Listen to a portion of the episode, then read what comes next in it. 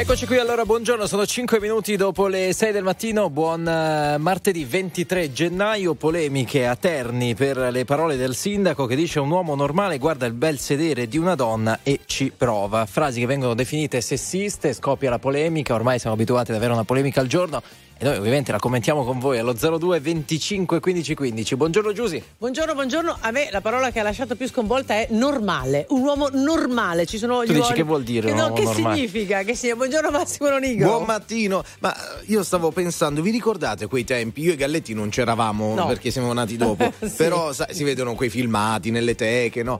Eh, que- quei politici che dicevano veda, le voglio dire, no? Che dicevano veda anziché vede, per esempio, che si um, esprimevano con dei modi forbiti, no? Che avevano un modo anche di interloquire con i propri avversari politici, con grande educazione. Adesso siamo a dei toni oggettivamente complicati. Sempre il sindaco di Terni in un dibattito televisivo con una signora che gli andava contro ha detto io la signora abbattetela, abbattetela. Insomma, ci sono anche i toni della politica che possiamo commentare insieme 02 25 15 15 oltre al caso evidentemente al centro delle polemiche. Ecco, poi c'è un concetto, libertà di espressione, che secondo molti prevale, 378 378 1025, ma quali sono i confini? C'è davvero un tema di politicamente corretto che in realtà dovrebbe, come dire, farla da padrona. Vi aspettiamo e vi leggiamo. 378 378 1025 per i vostri messaggi scritti oppure per i vocali, purché brevi, poi ovviamente li riascolterete in diretta. Si parte con la musica di Gaia. dove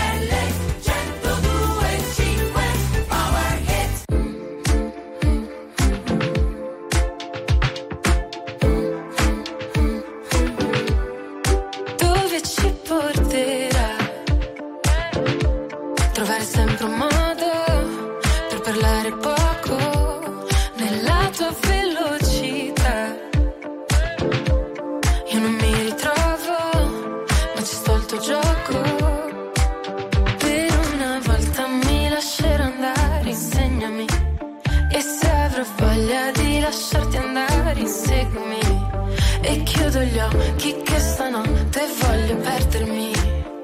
Vuoi convincermi? Voglio crederti. Solo tu mi fai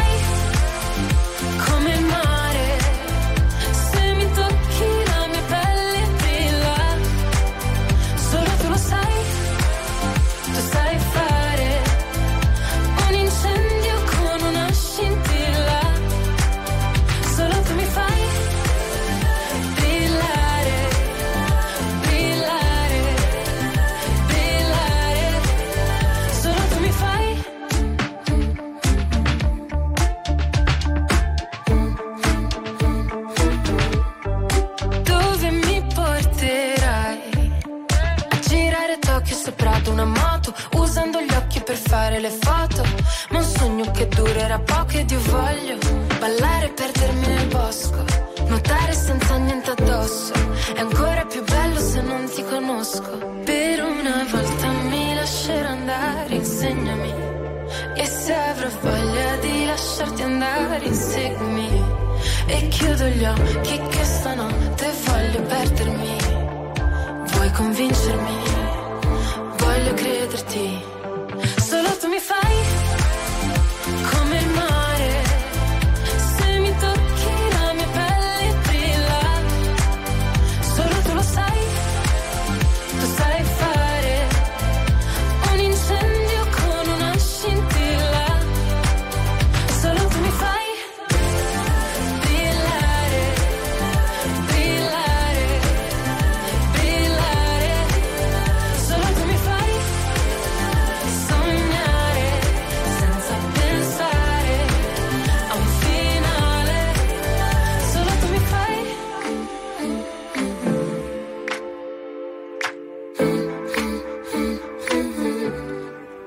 Gaia Tokyo alle 6 e 10 minuti, ancora eh, buongiorno naturalmente da Massimo, Enrico e Giusi. Cominciamo ad andare a sentire i pareri dei nostri ascoltatori. Da chi, da chi iniziamo? Da Federico. Buongiorno Federico.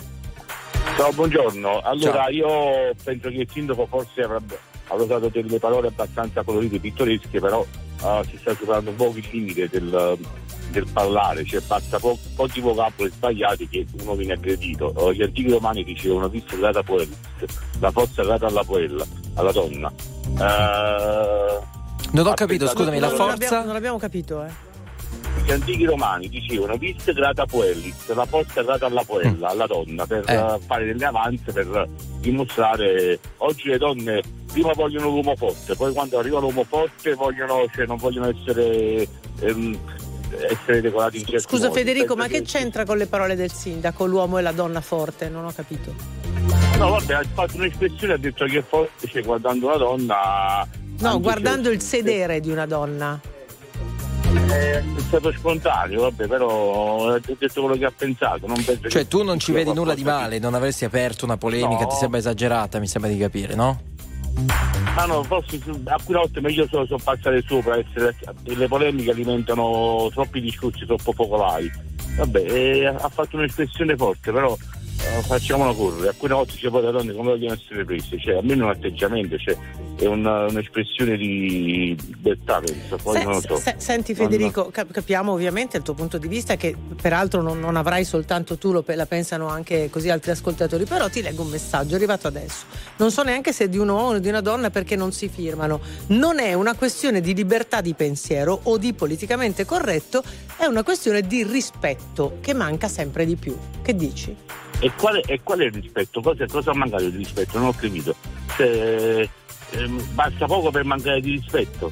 Cioè, non, non vedo c'è questo confine dove si manca di rispetto, non lo riesco a leggere, non lo so, forse perché. Ok, ok, volevamo proprio volevo ascoltare un tuo, un tuo Però- pensiero. Cioè non c'è mancanza forse- di rispetto in generale nel- nell'esprimere eh, questo pensiero sono- secondo sono- te? No, allora gli eccessi non sono mai buoni, ma non Certo, penso che eh, certo. queste parole abbiano espresso un eccesso oh, mortificando cioè, eh, una donna oppure il sesso femminile. Certo. Che- Allora Federico, è chiaro il tuo punto di vista e ti dobbiamo salutare per dare spazio anche ad altri ascoltatori. Come procede la tua giornata? Lavori? Hai finito? Dici un po'. No, no, ho fatto già jogging, adesso vado, mi lavo, vado a messa e poi vado, continuo la mia giornata lavorativa. Che cosa fai? Che cosa fai Che Federico? lavoro fai? È improprio. Ah, va Io bene. proprio. Ciao, grazie, un abbraccio. Buona giornata, ciao. Buona giornata, grazie. Ciao. Ciao. Giovanni. 02 25 15 15 Giovanni, benvenuto. Buongiorno Giovanni da Catania. Sì. Prego. Allora, io vorrei dire una cosa, quando le donne guardano un bel culo all'uomo non succede niente là, non siamo sessisti, ogni cosa ora facciamo sempre polemiche. Cioè, mm, sì, però diciamo non è stato detto questo, però eh, si può arrivare a capire quello che tu vuoi dire. Eh, cioè, eh, dice è normale che si parli di questo perché è ciò che avviene nella realtà. Dice non hai detto niente di strano? Interpreto bene? Sì, secondo me non c'è proprio di farne un caso, ho capito? Questo voglio dire. Ma l'opportunità di fare un discorso come questo, diciamo in un consiglio comunale, come la, come la reputi? In un consiglio comunale non è giusto, giusto, però uno deve vedere anche il contesto dove si trova la persona, però se uno eh, dice qualcosa o se una donna dice "Minchia, che bel culo che c'è quello, là non succede nulla. Questo Sì, ma voglio va dire, detto va. che eh, non è che eh, eh, in Consiglio Comunale è scoppiata questa polemica, erano dei chiarimenti su delle frasi che avevano fatto discutere e lui di fronte alle proteste, alle opposizioni eccetera eccetera in Consiglio Comunale ha detto ve le voglio spiegare, voglio ripeterlo perché ne sono convinto. Va bene, grazie, un abbraccio. Ok, buona giornata, ciao. Ciao, ciao. Sentiamo un Sentiamo vocale? un vocale, sì. Vai. Parliamoci chiaro, l'uomo medio queste cose le fa, cioè il sindaco non ha torto, ma il problema è che un'alta carica della nostra società, quale il sindaco è, dovrebbe parlare queste co- di queste cose unicamente in un luogo privato, non uscirsene con cose del genere in luogo pubblico, a mio parere. Vai Daniele da Napoli. Si è spento a 79 anni Gigi Riva, leggenda del calcio italiano, ex attaccante della nazionale del Cagliari, con cui vinse uno storico scudetto nel 1970. Era ricoverato da domenica scorsa dopo essere stato colpito da malore mentre si trovava in casa. La guerra in Medio Oriente, Israele ha consegnato ad Hamas eh, tramite i mediatori dell'Egitto e del Qatar una proposta che include fino a due mesi di pausa nei combattimenti nell'ambito di un accordo in più fasi che includerebbe il rilascio dei restanti ostaggi a Gaza. Ieri un gruppo di loro familiari ha fatto irruzione alla Commissione Finanze e alla Knesset chiedendo il rilascio urgente dei rapiti. Eh, mercoledì, cioè domani, stop nazionale di 24 ore dei mezzi pubblici come bus, tram e metro, proclamato dai sindacati di base. Salario, sicurezza e diritti, queste sono le parole d'ordine alla base dell'agitazione degli autoferrotramvieri. Il servizio sarà garantito durante le fasce di legge da inizio servizio diurno alle 8.29 e dalle 17 alle 19.50. Più tardi con nuovi aggiornamenti, 6-17 minuti. Ieri, durante il Consiglio Comunale di Terni, il sindaco Bandecchi ha pronunciato la seguente frase: Un uomo normale guarda il bel sedere edulcoro di una donna e forse ci prova anche. Poi, se ci riesce, va bene, se non ci riesce, invece torna no, no, a casa. No, no, leggi bene. Se eh. ci riesce, la porta a casa e no, perché la frase è diversa. E puntini puntini. Eh. Vabbè, però potete e, immaginare e, tutti. E la, e la di... puntini puntini, mm. altrimenti, vabbè, sarà per la prossima volta. Mm. Qua, ecco, vorrei, vorrei, capire qual è la gravità. No, interroghiamoci su questo, perché nessuno vuole giustificare o. Ascoltiamo i nostri ascoltatori, però sarebbe anche bello capire da loro qual è la parte che loro giudicano grave di questo intervento, perché da lì possiamo capire dove andare a intervenire, dove migliorare, anche noi nel linguaggio di tutti i giorni. Con chi parliamo? Ecco Paolo, buongiorno. Buongiorno, buongiorno, a tutti. Ciao. Io Paolo. sono Paolo di Arezzo, sono anche io in consiglio comunale ad Arezzo. Ok, ok, quindi ti senti un po' chiamato in causa, diciamo. Ma tra virgolette, perché tutto sommato ha sbagliato dirlo in consiglio comunale, ma secondo me ha fatto un complimento a una donna. Ah, ok. Perché okay. io, non ci, io non ci trovo niente di male, perché io una donna guardo le mani o guardo le caviglie. Cioè, Non ho capito, scusami, tu cosa fai? Io sulla bellezza di una donna, Eh, gli, sì. gli guardo le mani. È una domanda o un dato di fatto? Cioè quello che fai tu? No, lui guarda il culo, io guardo le mani. Eh, Quindi e non sei allora? d'accordo con lui, mi pare di Se- capire. Sei o non sei d'accordo? Non abbiamo capito? Col, col- No, No. non ha- io non ci trovo nulla di male. Ha sbagliato dirlo in consiglio comunale. Mm. Ah, que- Però non quindi, ci trovo ecco, nulla di male. Come, dice- come diceva Enrico, come diceva Enrico, eh, ti- cerchiamo di individuare l'elemento che meno eh, vi convince. Per esempio, tu dici ha detto cose giustissime, ma non doveva dirle in consiglio comunale. Ho capito Giusto. bene? Giusto. È questo, va bene. Questo è il quindi punto, il punto è averlo detto in una situazione, tra virgolette, pubblica, che poteva essere, Brava. ecco, che è esattamente poi quello che è accaduto, è uscito da lì e ne è nata una polemica. Grazie Paolo. Prego, buona Ciao, giornata. buona Ciao giornata. Paolo. Allora, Ciao. sentiamo un vocale inviato da voi 378 378 1025. Vai Leo. Buongiorno RTL, sono Diego dalla provincia di Modena. Allora, premesso che un sindaco si dovrebbe occupare di altre cose, ma però se accettiamo il fatto di vedere in prima serata, come è successo qualche anno fa, Fedez eh, che bacia in bocca Rosa Chemical, allora dobbiamo accettare anche il fatto che una persona, un sindaco, possa dire che un uomo guarda al sedere di una donna. Ciao, grazie. Grazie, grazie a te. 6-19 minuti, 02 25 15 15. C'è anche chi, come Michele da Bergamo, dice: Mi vergogno di essere uomo. Non sento queste cose. Pos- po- posizione molto, molto diversa Netta. da quelle ascoltate finora. Continuate a raccontarci il vostro punto di vista allo 02 25 15 15 oppure via messaggio al 378 378 1025. C'è un problema di sessismo anche nelle parole che utilizziamo in queste, in altre, perché sapete che ogni tanto la polemica sessista eh, esce per certe cose che vengono dette a più livelli. C'è un problema di rispetto? Non c'è perché prima qualcuno ha sollevato. Raccontateci il vostro punto di vista qui.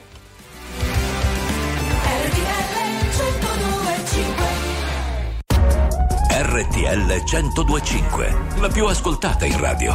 La vedi in televisione, canale 36 e ti segue ovunque, in streaming con RTL 1025 Play.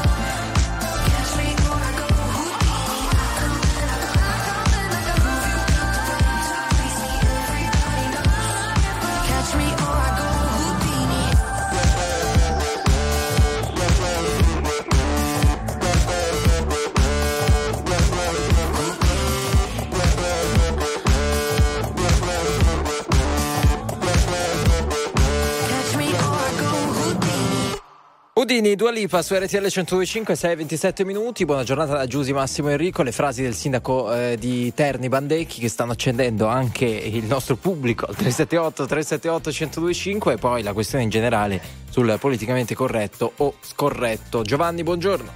Buongiorno tutto il giorno. Il mio motto è se vuoi stare bene, RTL. Eh, aspetta, eh. Vabbè, aspetta che Eh, no, l'hai no, no, scritto? È così un motto che non se lo Se ricorda bene, più. no, ascolta, da se matti, bene ma vuoi stare, RTL devi E ascoltare. va bene, e, questo- e di questo ti ringraziamo molto. C'è Grazie del Giovanni, genio. grazie. Da dove Prego. chiami? Scusa, ce l'hai detto? Sì. Da Torino, Da Torino. Fiat, Fiat Mirafiori, dove lavorava Giovanilla Miera. Sì, Sì, sì, va sì, benissimo. lo. Eh, raccontaci. Che pensiero io- hai rispetto al sindaco? Allora, il rispetto, che purtroppo è una mia constatazione giornaliera, perché faccio tanta attività sportiva e sono a contatto con i giovani, che sono, non hanno rispetto e non sanno cosa vuol dire la cortesia. Benissimo. Allora, che cosa c'entra, c'entra tutto ciò questo? la- il ruolo dei No, giovani? c'entra perché il sindaco ha dato delle dichiarazioni che poteva evitare, tutto lì. Ma Sì, ma non è giovanissimo, scusami. Non è un ventenne. E lo so, motivo in più, motivo ah. in più. Ah, ok. Che c'entrano i Motivo- giovani? Vabbè, gli piaceva parlare dei Ma c'ha giovani. 62 anni il sindaco di Terni, 62. Io ne ho- Ora, io ne ho 62 uno 69. Eh, lavora e tutto quanto, però non è 69. esattamente giovane. Cioè, perché hai fatto il collegamento con i giovani? Che c'entrano? Ma c'entrano perché dove vai, dove vai, dove ti muovi, vedi gente, ok, che non Gente. ha rispetto di niente. Così, a caso, gente. È sempre Che- giovane. Va insomma. In bene, e sono tutti generale. mediamente sotto i 30. No, Ah, in no, generale, in generale. Va bene, va bene, chiarissimo. Grazie, grazie Giovanni per il tuo intervento. E passiamo ad un altro Alessandro. amico che ci aspetta. Alessandro, buongiorno. Ciao, buongiorno, buongiorno a voi. Ciao. Da Eh, dove Alessandro? Da Napoli, da. Napoli, provincia di Napoli. Eh, allora, io in realtà volevo sottolineare che la frase del sindaco sicuramente in un consiglio comunale eh, probabilmente è stata fuori luogo, ma bisognerebbe anche valutare la circostanza in cui l'ha detta.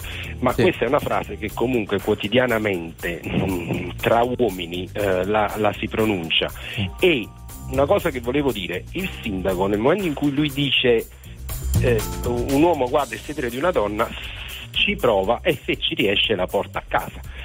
Quindi cosa vuol dire questo? Se ci riesce la porta a casa. Dall'altro lato, se va a casa è consenziente, quindi non c'è aggressività, che poi è stato fuori luogo in un consiglio comunale sicuramente. Sì, Però diciamo- ci sarebbe da capire, ci sarebbe da capire secondo me il contesto in cui l'ha detto, in- forse in un modo confidenziale. in- No, no, no, assolutamente. Anzi, ribadendo No, so, io- un concetto eh, che aveva già espresso dicendo Mhm. e non rinnegherò mai queste parole davanti a- appunto al Consiglio Comunale. Quindi sicuramente che non lo stava persone dicendo intelligenti al l'hanno suo capito, amico, ecco, non lo stava dicendo al suo compagno di banco. Ok, Alessandro. Ciao, grazie. Grazie. Molto frequente Grazie questo pensiero. Ciao. Cioè, molti dicono è giusto, di fatto è giusto, è normale quello che ha detto, ma non doveva farlo in quella situazione. Sì, molti la pubblica. scrivono effettivamente questa cosa, cioè sono cose che diciamo tutti, ma se le dici davanti a un microfono Non poi suonano bene. male, dispettose e tutto quanto. Allora, Da chi eh, mm, Giuseppe, buongiorno. Salve, buongiorno. Eh, io raddoppio il carico, Sì. nel senso che Eh, sono no. Che perfettamente cento. d'accordo con il sindaco, Sì. In quanto lui l'ha detto in, in una eh, ehm, congresso sì. Comunale, istituzionale nessun congresso. eh, in- e per combattere il pensiero unico e il politicamente corretto. Ah, ok. In questo mondo al contrario. Ok. Come diceva Ha Annacci. capito? Come diceva Annacci. Quindi io credo vi fanno rabbrividire queste, queste cose tirate proprio ad hoc per, per i capelli. Questo è un mondo al contrario. Bene, Capito? eh, Ma ti ispiri a Vannacci o è una casualità? Il titolo del libro. Vannacci, Vannacci, eh, lui, l'hai Vannacci. letto tutto? Se- L'hai se letto non si tutto? combatte questo mondo al contrario, dove Giuseppe. c'è il politicamente corretto, Giuseppe. il pensiero unico, non ne usciamo No, più. ascolta, e quelle Giuseppe, sono le fonti Giuseppe. Giuseppe, Giuseppe, hai letto il libro? Sì, sì, sì, l'ho letto il Tutto? libro, certo. Beh, quasi tutto. no? Ci dici qual è il passaggio che ti ha ispirato di più?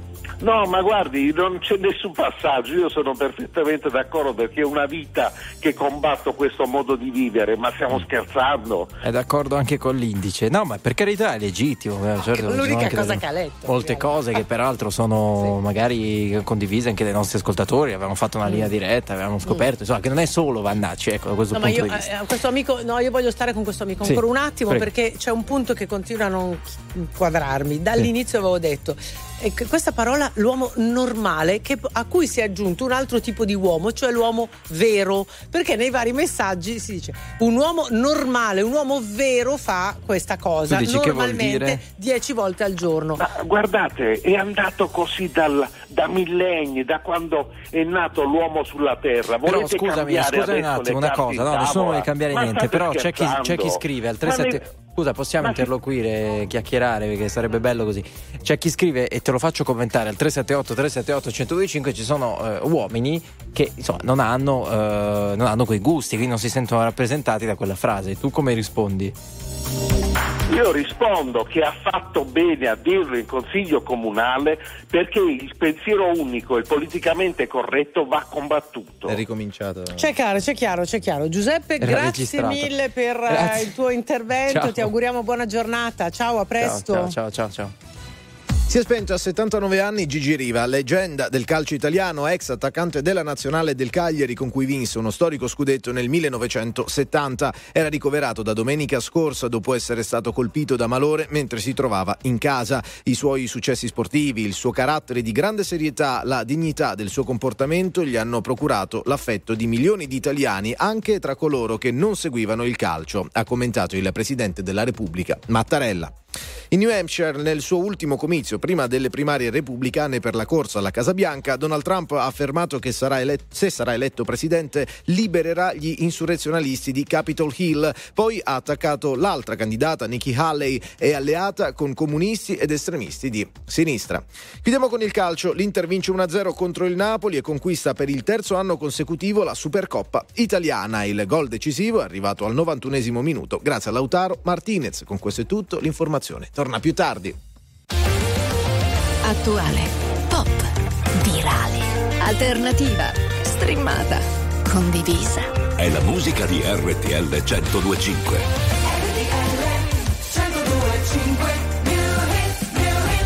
Poi non te l'ho chiesto se era un sorriso o un coltello.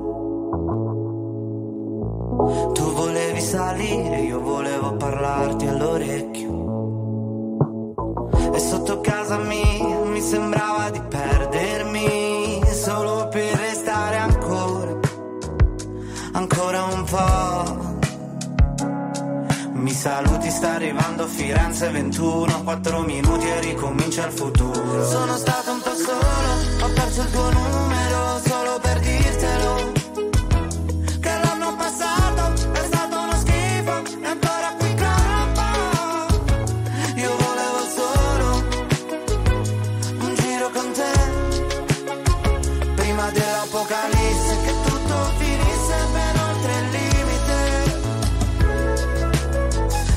Sento i tuoi passi lenti, carezze sulle pozzanghere. Come due carri armati, sono amanti violenti, numeri sulle pagine.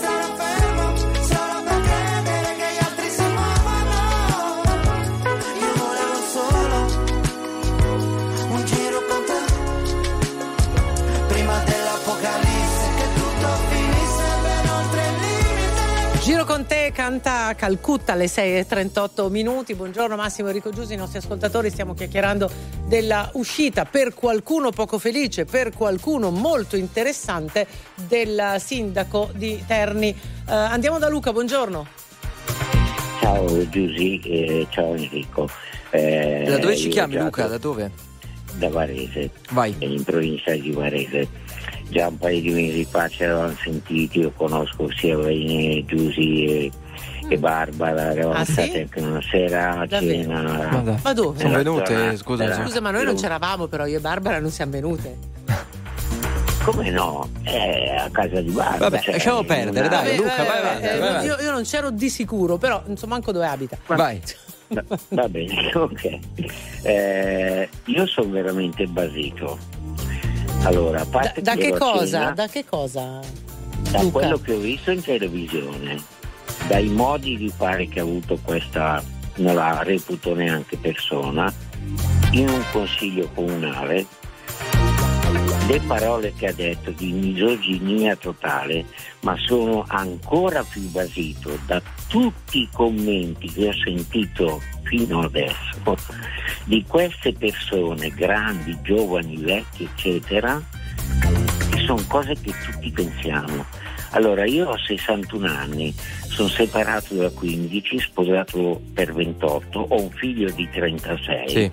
Né io, da quando ho avuto l'età della ragione, fidanzamenti, eccetera, certo, in discoteca si andava, eccetera, che abbia avuto l'idea, ah, se voglio andare con quella ci vado a letto di qua e di là, né tantomeno mio figlio per quello che io conosco, eccetera. Cioè, non hai mai neanche pensato, però. Fa- Assolutamente, Non l'hai mai ma cioè, non facciamo tutta un'erba un fascio. No, no, per carità, ma qua- infatti chiediamo. Qua stiamo arrivando, stiamo arrivando da, dal saluto romano che è co- conciso. eh, Conciso? I, i bubu. eh, Cosa vuol dire conciso? Scusa, in che senso conciso? No, scusa, il saluto romano che si può fare in commemorazione. Mm. Eh, eh, il razzismo negli stadi ancora e dicono che tanto sono quattro stupidi. Mm. Siamo circondati da razzisti, fascisti, Mm. Omofobi dai, e gente Ale, che ce siamo ha, tutti dei e mostri, che siamo tutti dei mostri. Ma insomma, dai, no, circondati no, non so la siamo- realtà che vedi tu, siamo- ma io onestamente non mi sento circondato né da razzisti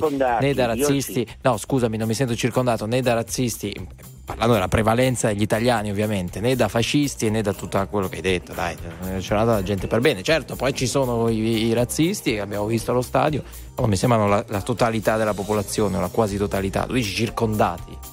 Enrico, scusa. Non, ho, non ho neanche capito e non ho visto e non so neanche di che partito sia questo sindaco. Sì, lascia che sia dell'estrema destra, eh? Lascia pe- non è rilevante che immagino. No, eh. per, no, per me è mo- è molto rilevante. È rilevante. Comunque, sì, assolutamente. Scusa, ma una domanda, una domanda, no? Perché affinché, siccome ogni giorno noi ci troviamo a commentare queste cose, ma perché invece di fare il processo, la, la butto lì, è un'idea che mi è venuta, invece di fare il processo alle parole eh, dei sindaci, delle persone, Mm. domani sarà un arbitro, dopodomani sarà un salumiere, perché non impariamo a, a- a fare questo ragionamento? Ognuno si qualifica per quello che dice. Punto.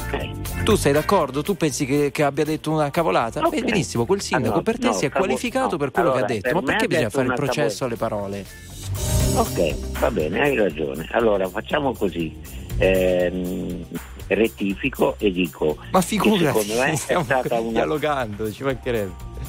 Certo, allora ascolta, per me, anche se fosse stata una persona in un bar, io gliene avrei di tutti i Certo, colori. giusto, perché sei- io, non sei d'accordo Io una persona che dice que- quelle parole con quel tono, con quelle volgarità nel ruolo di un sindaco, se fossi chi di dovere, non so chi, io Non so chi, non so chi, ma l'avresti ripreso, l'avresti Dovrebbe ripreso. Essere, no, questo dimesso al Addirittura, volo. addirittura lo dimettiamo. Luca, eh, noi ti ringraziamo per questo intervento, ti abbiamo lasciato molto spazio, quindi dobbiamo lasciarne anche ad altri. Grazie e buona giornata. Ciao Luca, a presto.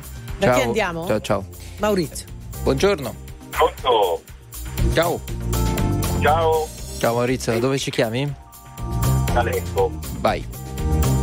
Io sono un po' sconcertato da quello che sto sentendo stamattina. Prego. Perché mi sembra che tutto ciò eh, rientri un po' eh, nella violenza di genere.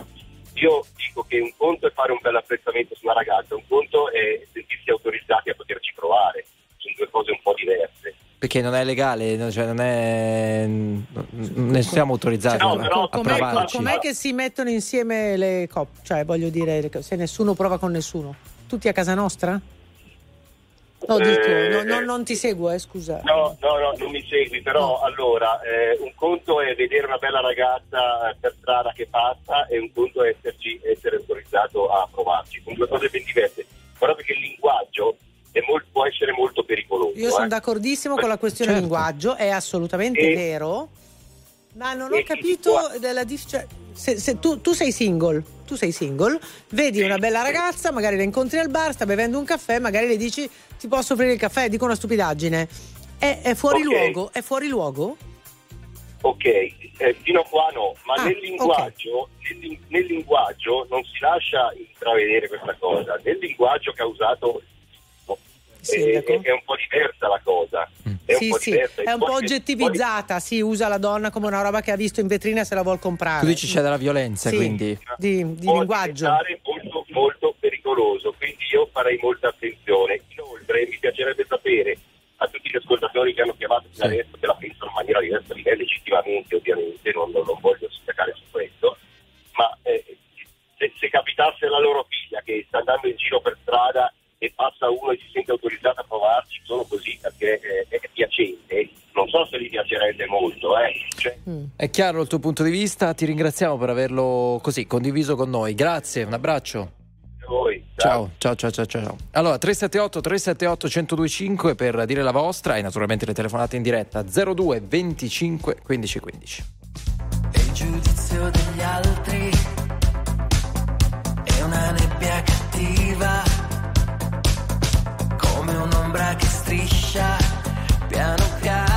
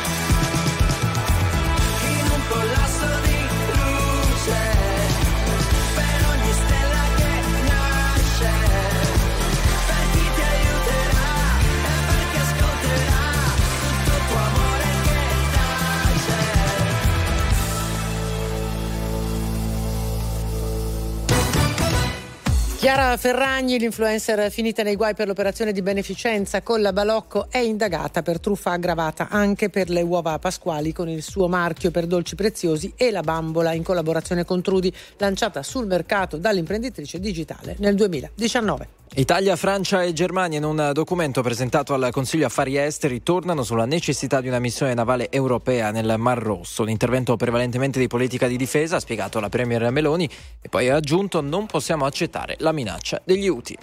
Svolta nelle indagini sugli insulti razzisti a Megnan, un primo tifoso dell'Udinese è stato identificato. Si tratta di un uomo di 46 anni, per lui Daspo della durata di 5 anni. Decisivo un video diventato virale sui social. Gli insulti avevano spinto il portiere del Milan a lasciare per qualche minuto il terreno di gioco in occasione della sfida contro i friulani. E poi il calcio giocato, l'Inter ha vinto 1-0 contro il Napoli, ha conquistato per il terzo anno consecutivo la Supercoppa italiana. Il gol decisivo è stato quello di Lautaro. 6:49 minuti, c'è un'intervista al sindaco di Terni Bandecchi questa mattina su Repubblica molto interessante, tra le tante cose che dice, oltre a paragonarsi vagamente a Napoleone, dice se proprio qualcuno mi vuole mandare all'esilio mi mandino all'Elba come Napoleone, però ecco eh, chi lo inter- Alessand- Ci sono posti peggiori. No, beh, non io, c'è fa- io farei una scelta diversa.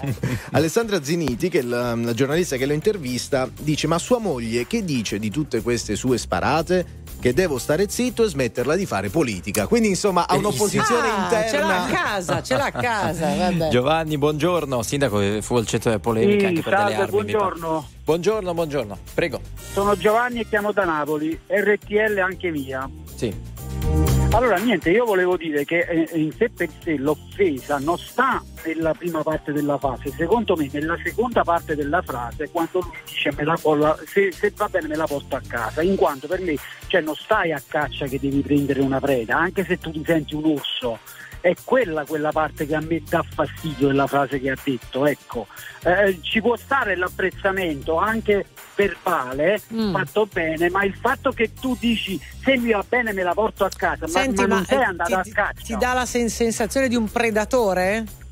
Oh, sì, in, quel- in- in quella frase che ha detto, per me, cioè io non vorrei accanto a mia figlia un uomo che la pensa in quel modo, ecco, facciamo prima. Eh, perché non sei andato a caccia, eh, cacci la preda e te la porti a casa, eh? non, non stai cacciando una preda, voglio dire. Ecco. Allora, chiaro, chiaro, ma eh, secondo te di che cosa è figlio questo fenomeno? Ma vabbè, ma lui, eh, insomma, io credo che lui eh, ha quei modi, se si può dire, maschilisti molto forti, credo, credo. Quello è il suo modo di affrontare la vita, anche eh, da molti servizi televisivi che l'abbiamo visto, lui è un po' così. Eh, mostrarsi il duro, insomma, eh, puro con vecchi metodi, secondo me, che oggigiorno non vanno bene più. L'apprezzamento ci può stare, oltre a vedere un bel fondoschiena di una donna, glielo puoi anche dire in modo garbato, ma il fatto che se mi va bene ti porto a casa, cioè, ma chi Sì, sì, no, è chiaro, è chiaro, è chiaro. Grazie, Giovanni, ciao, ciao, grazie. Da chi andiamo?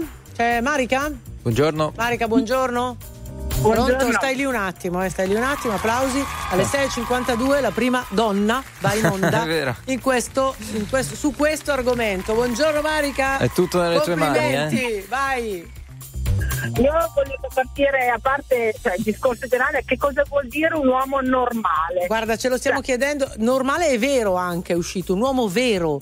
Cos'è un Esatto. uomo vero? Ditemelo. Ecco, cioè questo secondo me a parte il discorso tutto generale che, cioè, che secondo me un uomo di una certa istituzione non deve settorizzare così e non deve eh, fare di oggetti solo perché una donna un bel sedere ci deve provare, ok, poi a parte questo, ma la cosa principale è che cosa vuol dire un uomo vero e normale, perché allora possiamo stare a discutere secondo me per tantissimo tempo a parte il discorso della donna. Ecco, Cioè, quindi tu non hai un'idea chiara di che cosa sia un uomo vero? No. No, anche No. perché io credo che sia un uomo vero, cioè, per me può essere un uomo vero in un modo e per un altro può essere un uomo vero in un altro Esattamente, è molto soggettivo, no? È molto soggettivo. e quindi ess- essendo così soggettivo, cioè questi settori e il dire normale vuol dire eh, buono, non normale vuol dire cattivo, cioè cosa vuol dire normale? Normale, secondo il Cioè, sindaco, è uno che vede un bel sedere, lo guarda, ci prova e poi se la porta a casa se ci riesce. Questo per è me non normale. Quindi magari può essere il suo punto di vista e non è, cioè, però dirlo che o è, o è così o non è normale per me è sbagliatissimo, partendo poi da un'istituzione. È chiaro. Sbagliato. Ti ringraziamo Grazie, anche perché hai Marica. rappresentato con una sola voce il femminile. pensiero femminile. Un Sì. abbraccio, ciao. Ciao Marica. Ciao, grazie, A ciao. presto. La musica di RTL 1025 cavalca nel tempo. La più bella musica di sempre. Interagisce con te. La più bella di sempre.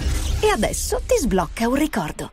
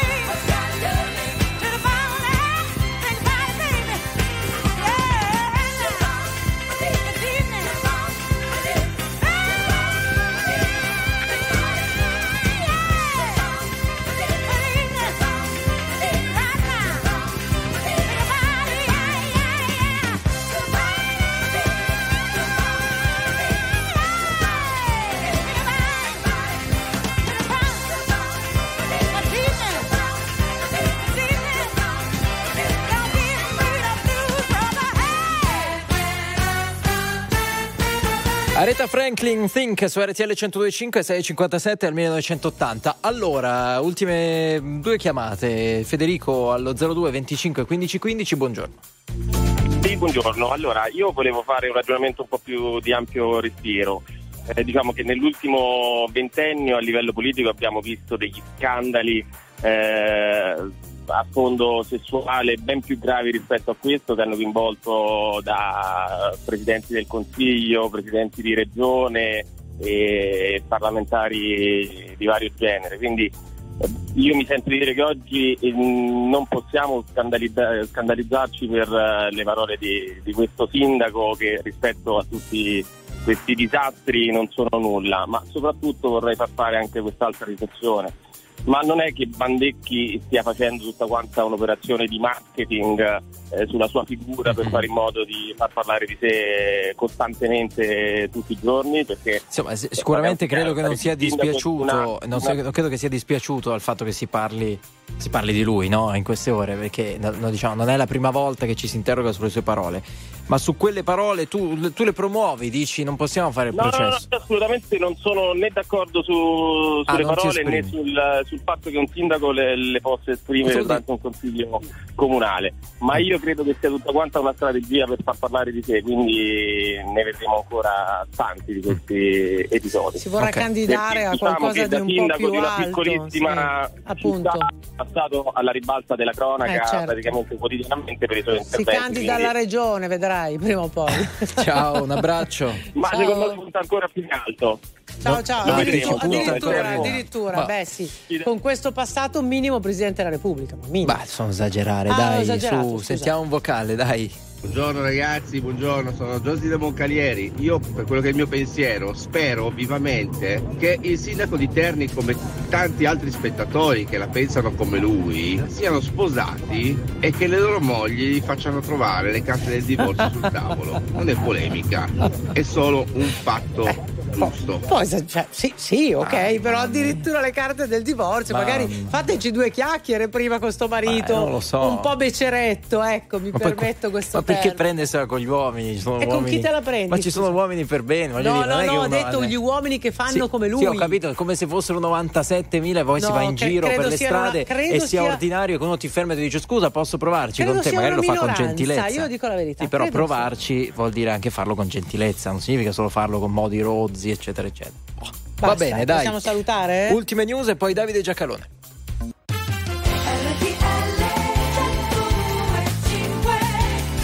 7 e 6 minuti, la seconda ora di Non Stop News, Giusile Grenzi, Enrico Galletti, Massimo Lonigro, la storia di questo pitbull diventato virale sui social che da solo prende il treno dalla provincia di Venezia per andare verso la laguna. Ma dove E- andava? Intraprendente, andare a prendere il bagno? No- non si sa, una, una passeggera lo ha visto arrivare, lo ha filmato, lui è salito da solo, si è accomodato su un posto e guardava fuori dalla finestra. Aveva aveva il biglietto? Beh, Non evidentemente no, i soliti pitbull che Non pagano il tornelli. Vabbè, biglietto. Perdere, arriva Giacalone.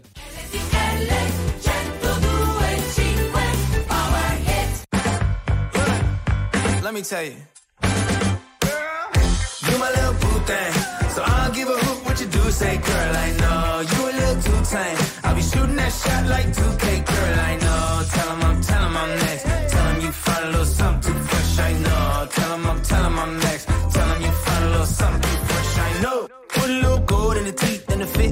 I took the doors out the deep, okay. I see a brother holding your seat, no beef, but I'm trying to get you at least. Don't take my talking to your own. I can keep it chill like the Soviet blunt. I'ma keep it real when your man long gone. If you're looking for a friend and you got the wrong song, baby girl, what's good? What's with ya?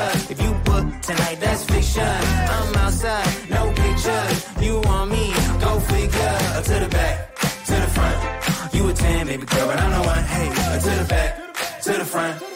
6'10, baby girl, but I'm the one. one. You my little boo thing. So I don't give a hoot what you do, say, girl. I know you a little too tame. I'll be shooting that shot like 2K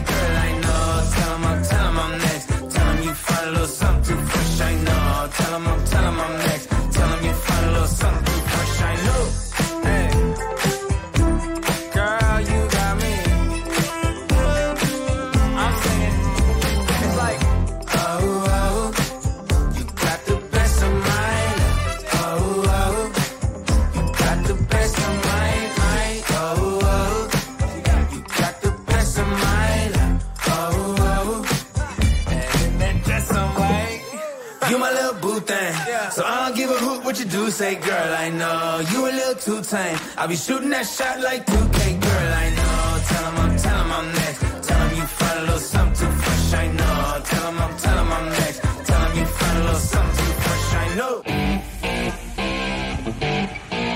Davide Giacalone ogni mattina analizza e commenta. Non per compiacere, ma per capire. Non per stare da una parte o dall'altra, ma per saper stare al mondo. Eccoci qui alle 7-8 minuti, buongiorno, naturalmente partiamo con la nostra rassegna stampa, molti gli argomenti scelti oggi da Davide Giacalone, c'è anche quello che abbiamo trattato nella nostra linea diretta. Davide, buongiorno, bentornato. In retroscena, cioè. Sì, buongiorno, ben trovato. Buongiorno, buongiorno Davide. Allora partiamo dalla prima pagina della stampa. Eh, oggi il PIL frena, l'Ocse avverte Meloni. L'Italia sta di nuovo rallentando, scrive la stampa, il PIL quest'anno crescerà appena dello 0,7% e dell'1,2% nel 2025, avverte l'Ocse di fronte a un debito pubblico che resta molto alto. Allora, intanto, vabbè, l'Ox avverte Meloni è, diciamo così, è, una, è una scene, un modo per sceneggiare la cosa, ma non c'ha alcun senso. Tenete presente che le previsioni dell'Ox sono lo 0,7% di crescita nel 2024, quelle della Banca d'Italia, cioè roba nostra, casa nostra, e lo 0,6%, quindi è meno di quanto non preveda l'Ox, cioè a volere stare alle cose che contano. Ma ma no, questo è veramente irrilevante, diciamo, è, è, è, la, è la, la, gara dei titoli. Eh, la sostanza, la sostanza è, eh, l'Ox fa delle osservazioni, l'organizzazione eh, del, del, dei paesi sviluppati nel mondo, e fanno delle osservazioni che sono assolutamente ovvie. Cioè da noi in Italia il peso fiscale sui redditi è troppo alto, è molto alto, ma è molto alto in media, in realtà è alterrimo su chi paga. Perché se voi guardate le, le, dichiarazioni dei redditi, cioè quelle per l'appunto su cui si paga l'IRPEF, in Italia non ci sono i ricchi. Non ci sono, materialmente non ci sono. Ci sono 40.000 persone che dichiarano più di 300.000 euro lordi l'anno, che già, so che dire, ci vuole una certa fantasia. Eh, però alla fine noi consideriamo ricchi quelli che dichiarano più di 50.000 euro lordi l'anno, che ci vuole turpe fantasia per considerarli ricchi. Quindi questo è il nostro problema e ehm, poi l'Ox fa del, delle, dei suggerimenti diciamo così abbastanza scolastici del tipo eh, bisogna tassare le rendite anziché i redditi, è giusto, bisogna tassare le rendite, prima, no, però prima di tutto bisognerebbe metterle a reddito le rendite, per esempio i beni del demanio, se tu li dai a gratis a gente che eh, eh, li tiene come una proprietà personale che addirittura si può lasciare in eredità ai discendenti come le spiagge, beh, cioè, che tassi, cioè non le stai sprecando delle, delle, delle beni pubblici. Ma la sostanza più importante è che nel nostro squilibrio fiscale pesano mostruosamente più di 80 miliardi di evasione, che peraltro sono in diminuzione, nel senso che negli ultimi anni l'evasione fiscale presunta, stimata, è diminuita, ma è diminuita solo perché son, sta, è stata introdotta la fatturazione elettronica e, ci, e si diffondono i pagamenti elettronici, tutto lì non è che c'è stata chissà quale operazione. Ecco, quei più di 80 miliardi di evasione tra eh, fiscale nel senso dei redditi e contributiva eh, fanno la differenza dello squilibrio e quindi dell'ingiustizia della distribuzione fiscale. Quello sarebbe il nostro grosso problema, ma vedo che non appassiona molto la discussione politica, è più bello diciamo, buttarla sul moralismo o sul retroscena di qui sopra. 7 e 12 minuti, ci occupiamo adesso delle parole della nostra Presidente del Consiglio, ieri intervistata da Nicola Porro. Il messaggero questa mattina titola Meloni, basta amichettismo, adesso sono io a dare le carte. Un, che già, un concetto che già un po' aveva espresso durante la conferenza stampa di, a, di primo anno. Eh, di fine anno, ce la faremo. Il, sì, di inizio in realtà. Di inizio, perché di inizio anno, per quelle t'hanno, t'hanno fregato. Niente, niente. Premier non accetto lezioni da chi ha svenduto la Fiat ai francesi. E allora la Meloni smonta gli agnelli, leggiamo sulla prima pagina de Il Giornale, Premier a ruota libera su PD, influencer e privatizzazioni. Chi ha venduto la Fiat ai francesi non faccia lezioni. Arriva la risposta su Repubblica del direttore Maurizio Molinari. Meloni irride il titolo di di prima pagina l'Italia in vendita, delegittimando la nostra voce a causa della nostra proprietà e poi nel suo editoriale scrive indicare in un quotidiano nei suoi redattori e lettori un nemico pubblico significa ripetere comportamenti di leader di autocrazie. Ma insomma, un bel, un bel frullato di cose le più, le più diverse. La sostanza è questa. La sinistra molto spesso cade in questa cosa per cui noi distribuiamo le poltrone per merito e la destra invece lottizza e, e, la destra cade in questa cosa dicendo la sinistra procede per amichettismo, noi invece per, non lo so, perché come procedete? Cioè, ci date un'illustrazione, parentela, cioè, cameratismo, è uguale, è uguale. Il concetto è semplicissimo. Tutto ciò che è in mano di capitale pubblico verrà assegnato secondo criterio politico anche perché non se ne conosce un altro. Tutto qua, semplice. Se, se se vi siete stufati, mettete la RAI sul mercato. Ma non vi siete stufati, è una commedia inutile. In realtà aspettate il vostro turno per prendervi un pezzo di RAI. E siccome sapete che il mondo è tondo e le cose cambiano, si lascia anche un pezzo agli altri perché a futura memoria, eh, que- que- questa è proprio la sostanza, amichettismo, eh, lasciamo perdere. È, tra roba inutile. La questione Fiat. Allora, Valentino ha venduto la Maison a un importantissimo fondo eh, del lusso francese. Avete sentito qualcuno che dica qualche cosa? Vi risultano parole della Presidente del Consiglio sul tema? No, perché? Perché sono affari di Valentino. La roba è mia, la vendo a chi mi pare. Che, c'è, cioè, che diavolo vuoi? Il problema della Fiat, ex Fiat, non esiste più, è che era sì privata dal punto di vista formale, ma sostanziale campava di contributi dello Stato. E allora il tema è, scusa, visto che i soldi te li ho dati io, perché poi te la vendi tu? Eh, perché tu me non hai dato i soldi, me li hai dati male, me li hai dati nel modo sbagliato. È una cosa questa che riguarda un, un- un solo gruppo e riguarda una sola parte, ma manco per idea, ma manco per idea. Perché l'alternativa a vendere di Fiat, tra l'altro non, mi- non ricordo particolari proteste quando Marchionne comprò Chrysler negli Stati Uniti per prendere i contributi che Obama aveva stabilito. E non, non mi pare che ci sia una rivolta quando si vanno incontrano per le strade alcune macchine, vetture. Non farò pubblicità a gratis, io gratis mai, se pagate volentieri. Ma eh, eh, se, eh, eh, cioè, vedete alcune vetture che una volta erano marchiate Sta- ma- Stati Uniti, adesso invece sono marchiate Stellantis, eh, FCA, chiamatelo come diavolo ex Fiat, beh, erano, sono state comprate nei, le- quelle- quei modelli e quella, quella produzione negli Stati Uniti. Non ricordo proteste particolari. La sostanza qual è?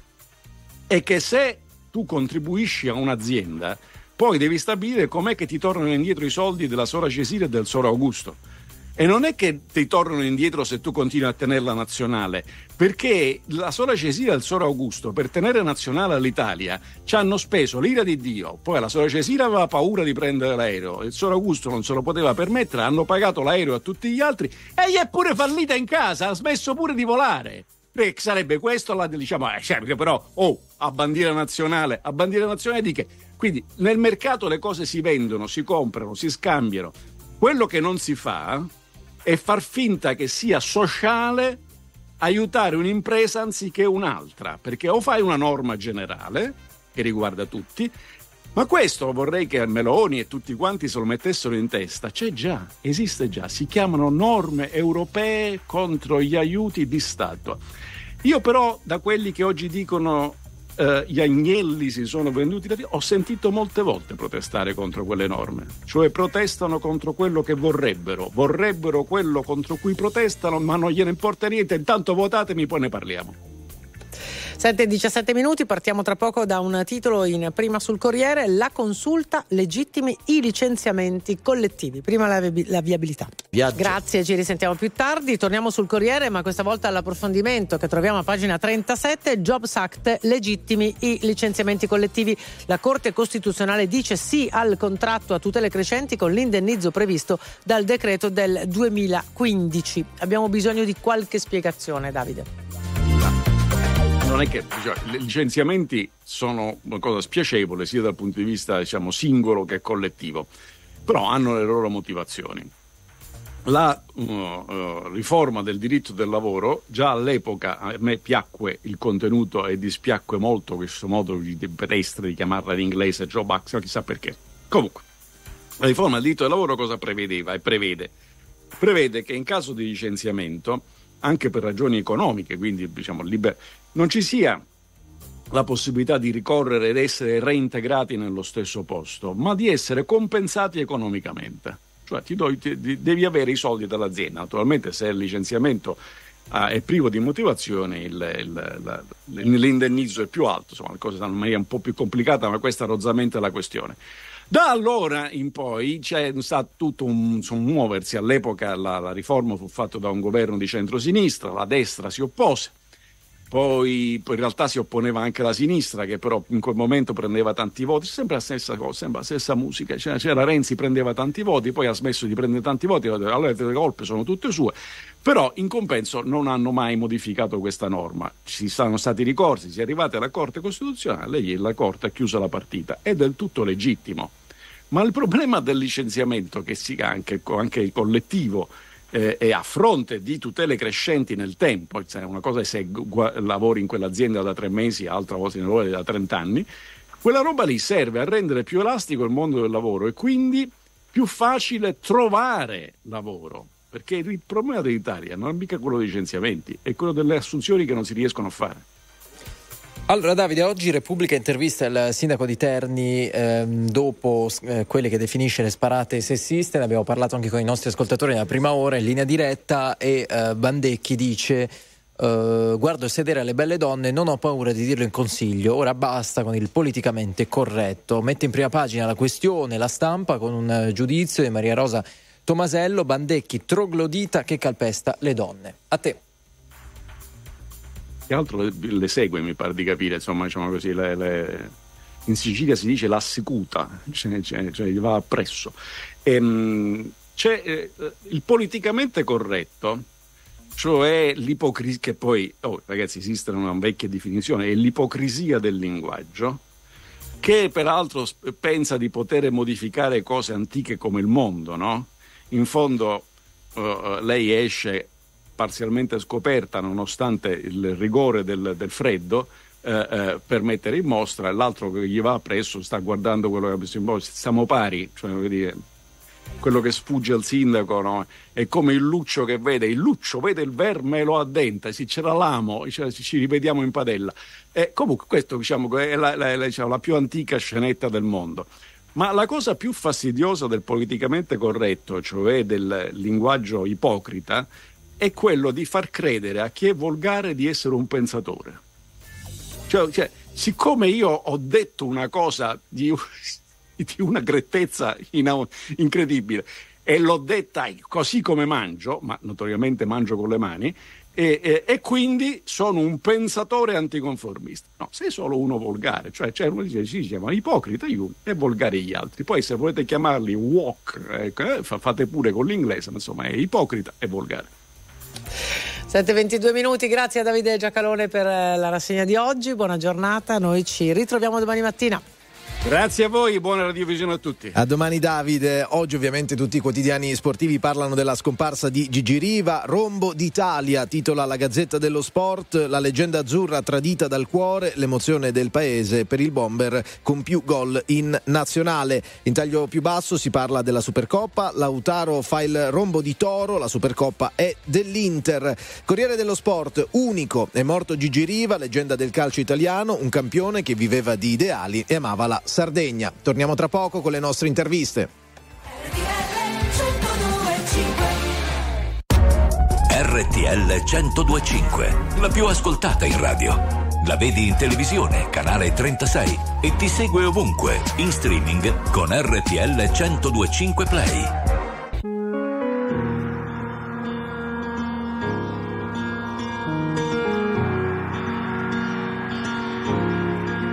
Parlami d'amore, cambia la visione. Vuoi tornare un po' indietro nel tempo? Seguo le tue ombre, non ascolto, sento.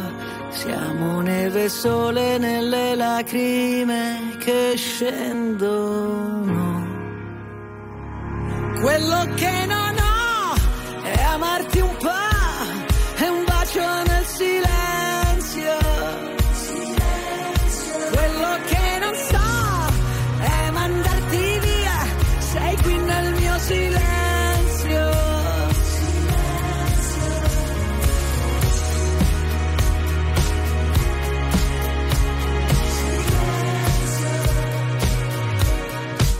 Tutto quel casino, tutta quella gente, noi ci siamo persi e ritrovati sempre. Parlami d'amore senza più parole, oppure questa luna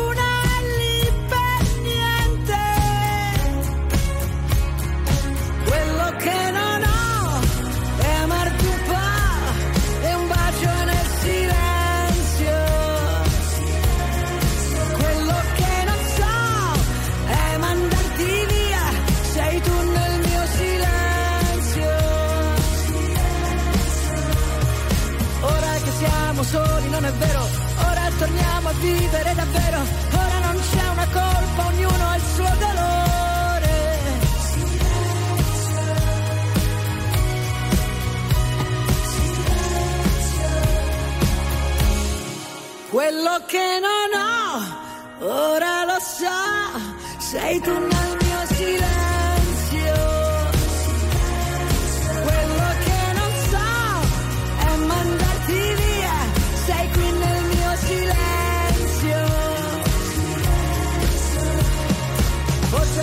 Soltanto questo che volevo. Ora torniamo a vivere davvero. Ora non c'è una colpa, ognuno ha il suo dolore. Forse che siamo soli, non è vero. Ora è la volta buona che ci credo. E se mi baci adesso non ti lascio andare via. Sei tu il mio silenzio.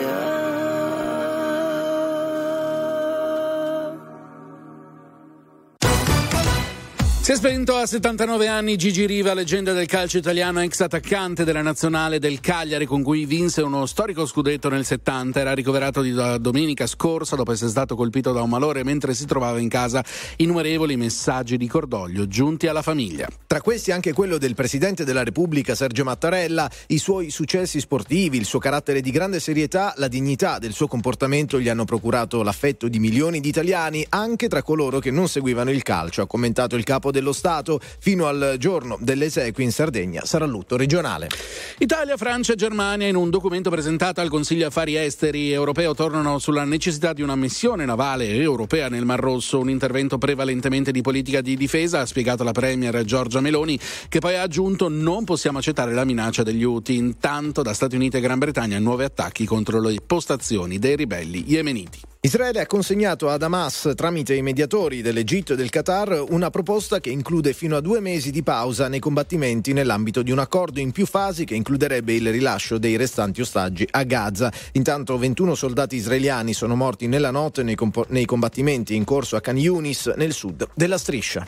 Chiara Ferragni, finita nei guai per l'operazione di beneficenza con la Balocco, è indagata per truffa aggravata anche per le uova pasquali con il suo marchio per dolci preziosi e la bambola in collaborazione con Trudi lanciata sul mercato dall'imprenditrice digitale nel 2019. Domani stop nazionale di 24 ore dei mezzi pubblici come bus, tram e metro, proclamato dai sindacati di base. Chiedono interventi su salario, sicurezza e diritti. Il servizio sarà garantito durante le fasce di garanzia appunto di legge. Siamo al calcio, l'Inter vince 1-0 contro il Napoli e conquista per il terzo anno consecutivo la Supercoppa italiana. Il gol decisivo è arrivato al 91 minuto grazie a Lautaro Martinez. È tutto, a dopo. Attuale, virale, alternativa, streamata, condivisa. È la musica di RTL 1025.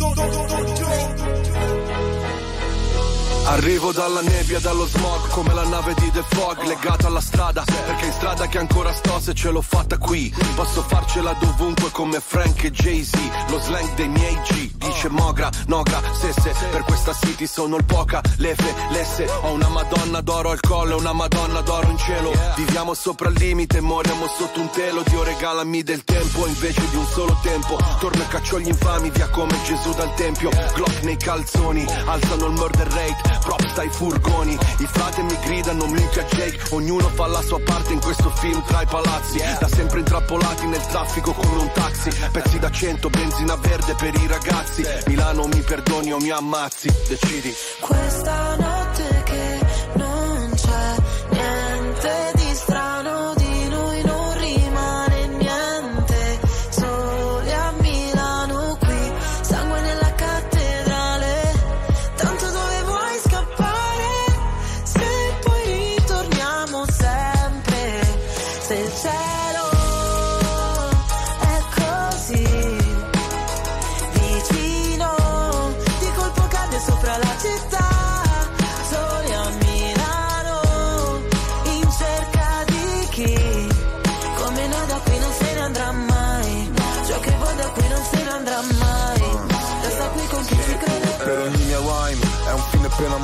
infame non sarò mai, codice samurai, non riesco a far rimanere chi davvero mi vuole bene, Le vie della città dentro me sono le mie vene. Ogni parola è un colpo di pistola. Come subsonica tu fai brutta figura. La mia figura è retorica. Fai il test su queste strade e poi ti bocciano all'esame. I corpi dei poeti sono a terra esanimi. Generazione apatica Se la musica è plastica.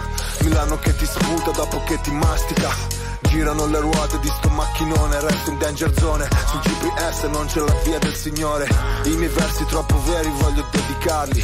A chi ha solo sogni infranti e non sa interpretarli. A chi sta cercando i santi e non sa interpellarli. Io lo so ma io non so se tu sai di che parli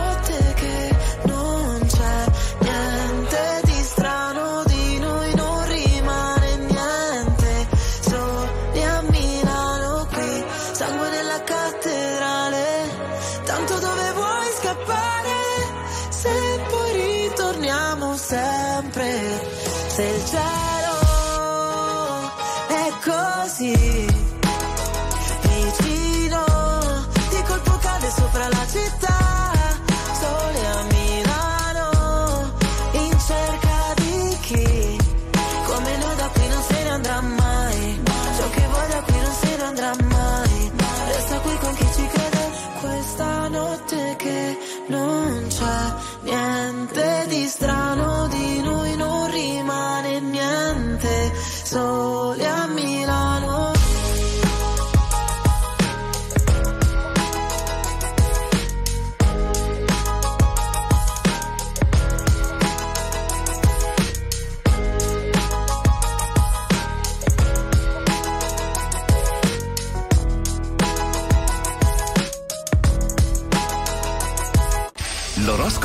Moderna, a cura di Stefano Vichi. Ben ritrovati all'appuntamento con l'oroscopo, partiamo dall'Ariete.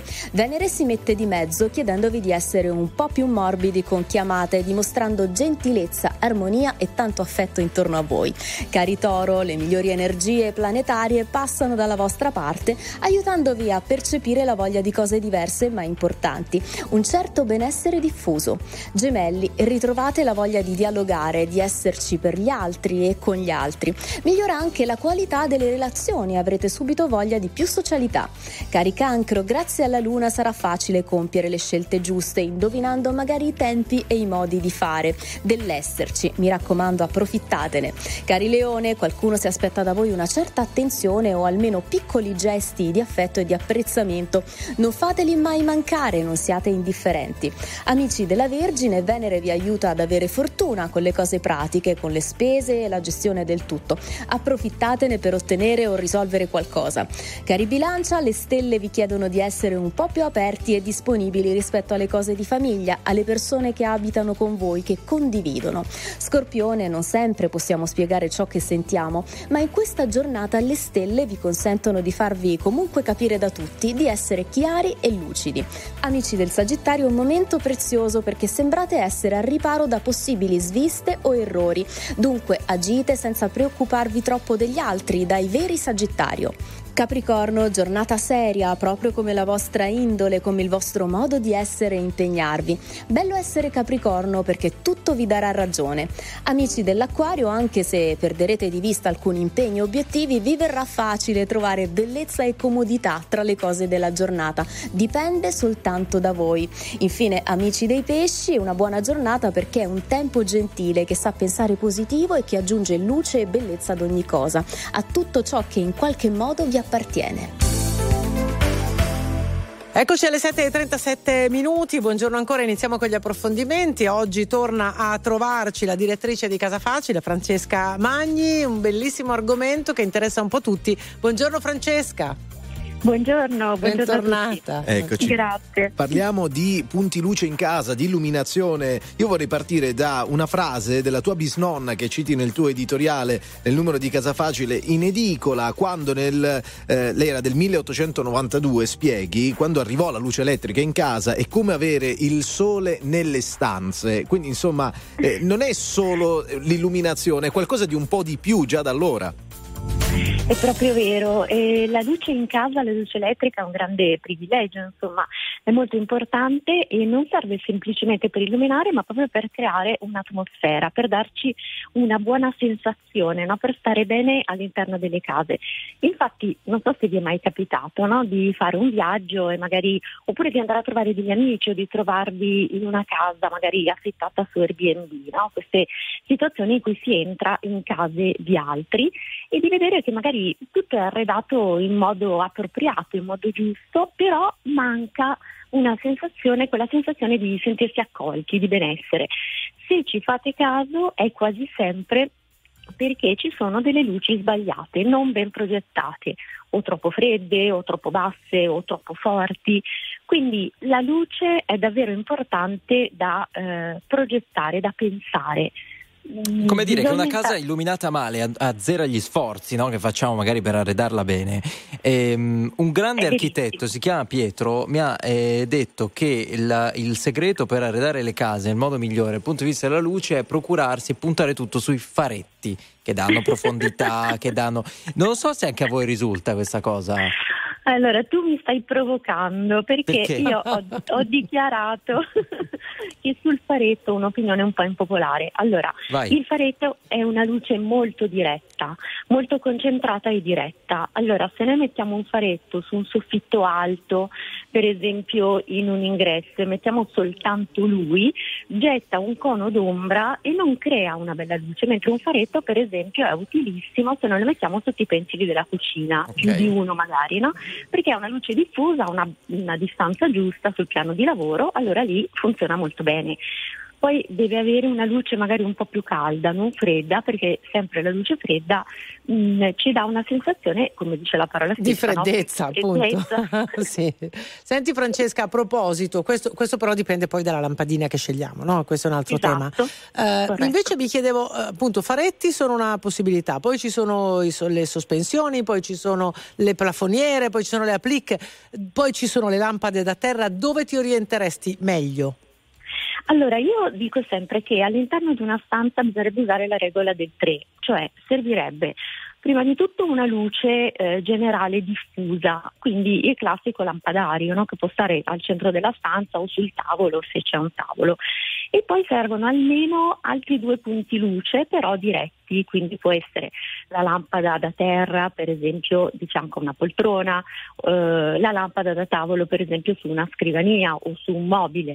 Bisogna sempre combinare la luce diretta, quella che illumina esattamente quello che tu fai, e la luce diffusa che invece illumina di più l'ambiente, diciamo. Mm, mm, mm. Direttrice, tu invece poni le plafoniere, dici che stanno bene solamente nei locali bassi.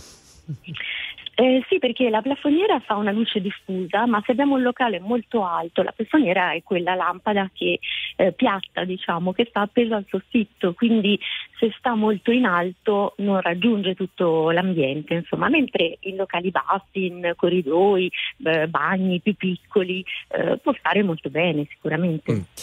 Ok, allora illuminate bene la vostra casa perché anche eh, da lì passa no, una casa fatta bene e eh, ovviamente che faccia poi colpo no, su- sugli ospiti che ci entrano e su chi ci deve vivere in prima battuta. Grazie Francesca Magni, eh, direttrice di Casa Facile. Ci sentiamo presto. Grazie a voi, buona giornata. Grazie, grazie. Grazie mille. Allora, dopo la pubblicità, Sì. eh, su RTL 102.5 inizia e parte una nuova rubrica eh, dedicata al posto fisso in collaborazione con il Ministero della Pubblica Amministrazione. Si chiama Più che un posto fisso e ogni 15 giorni ci farà scoprire questo mondo. Quindi state lì perché oggi è giornata un po' di sorpresa. Sempre perché posti di lavoro, Cap- eh? A noi piace questa cosa, quindi il martedì posti di lavoro e mercoledì È altri posti di lavoro. Chi l'ha detto che il posto fisso non è attraente? Può esserlo, ne parliamo tra poco con il ministro della pubblica amministrazione. State con noi.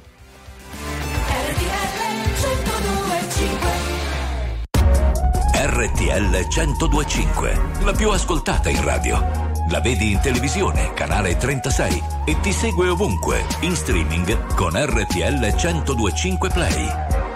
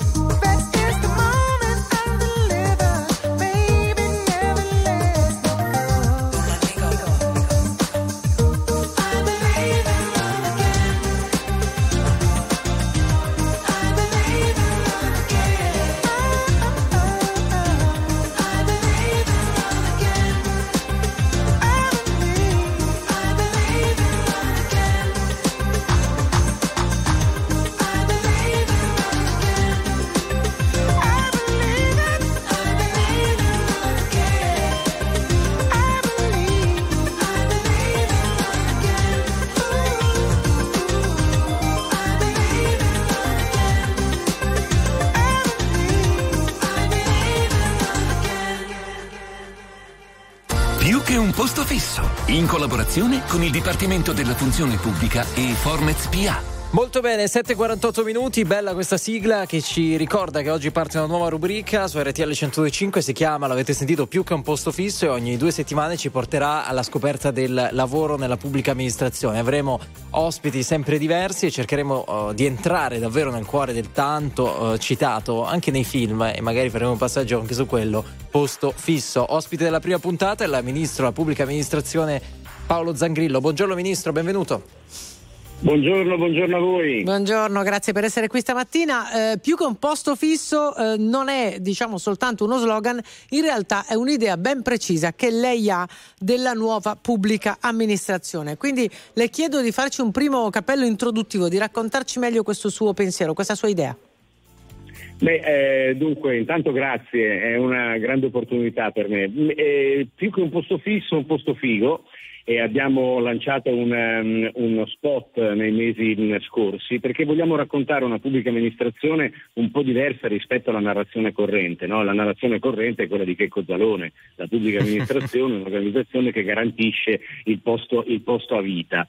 Ecco, noi abbiamo bisogno di un'organizzazione moderna, di un'organizzazione che è capace di stare in contatto col mondo nel quale viviamo e quindi abbiamo bisogno di un'organizzazione che sia attrattiva soprattutto per le, per le nuove generazioni, per, per, i giovani. E oggi i giovani di oggi eh, sono diversi dai giovani eh, di un tempo, da quando ero giovane io, quindi un tempo effettivamente c'era il mito del posto fisso. Oggi il mondo è cambiato e i nostri giovani chiedono altro. Certamente la stabilità del posto di lavoro è un fatto importante, però oggi i nostri giovani chiedono un eh, posto di lavoro che consenta loro di imparare, di essere formati, di crescere, di essere valutati per quello che meritano, di essere premiati e quindi insomma sono tante le cose che concorrono a rendere attrattiva un'organizzazione e quello che fanno spesso le organizzazioni private eccellenti, quelle dove i giovani aspirano ad andare, io credo che sia un percorso che può fare anche la pubblica amministrazione. Quindi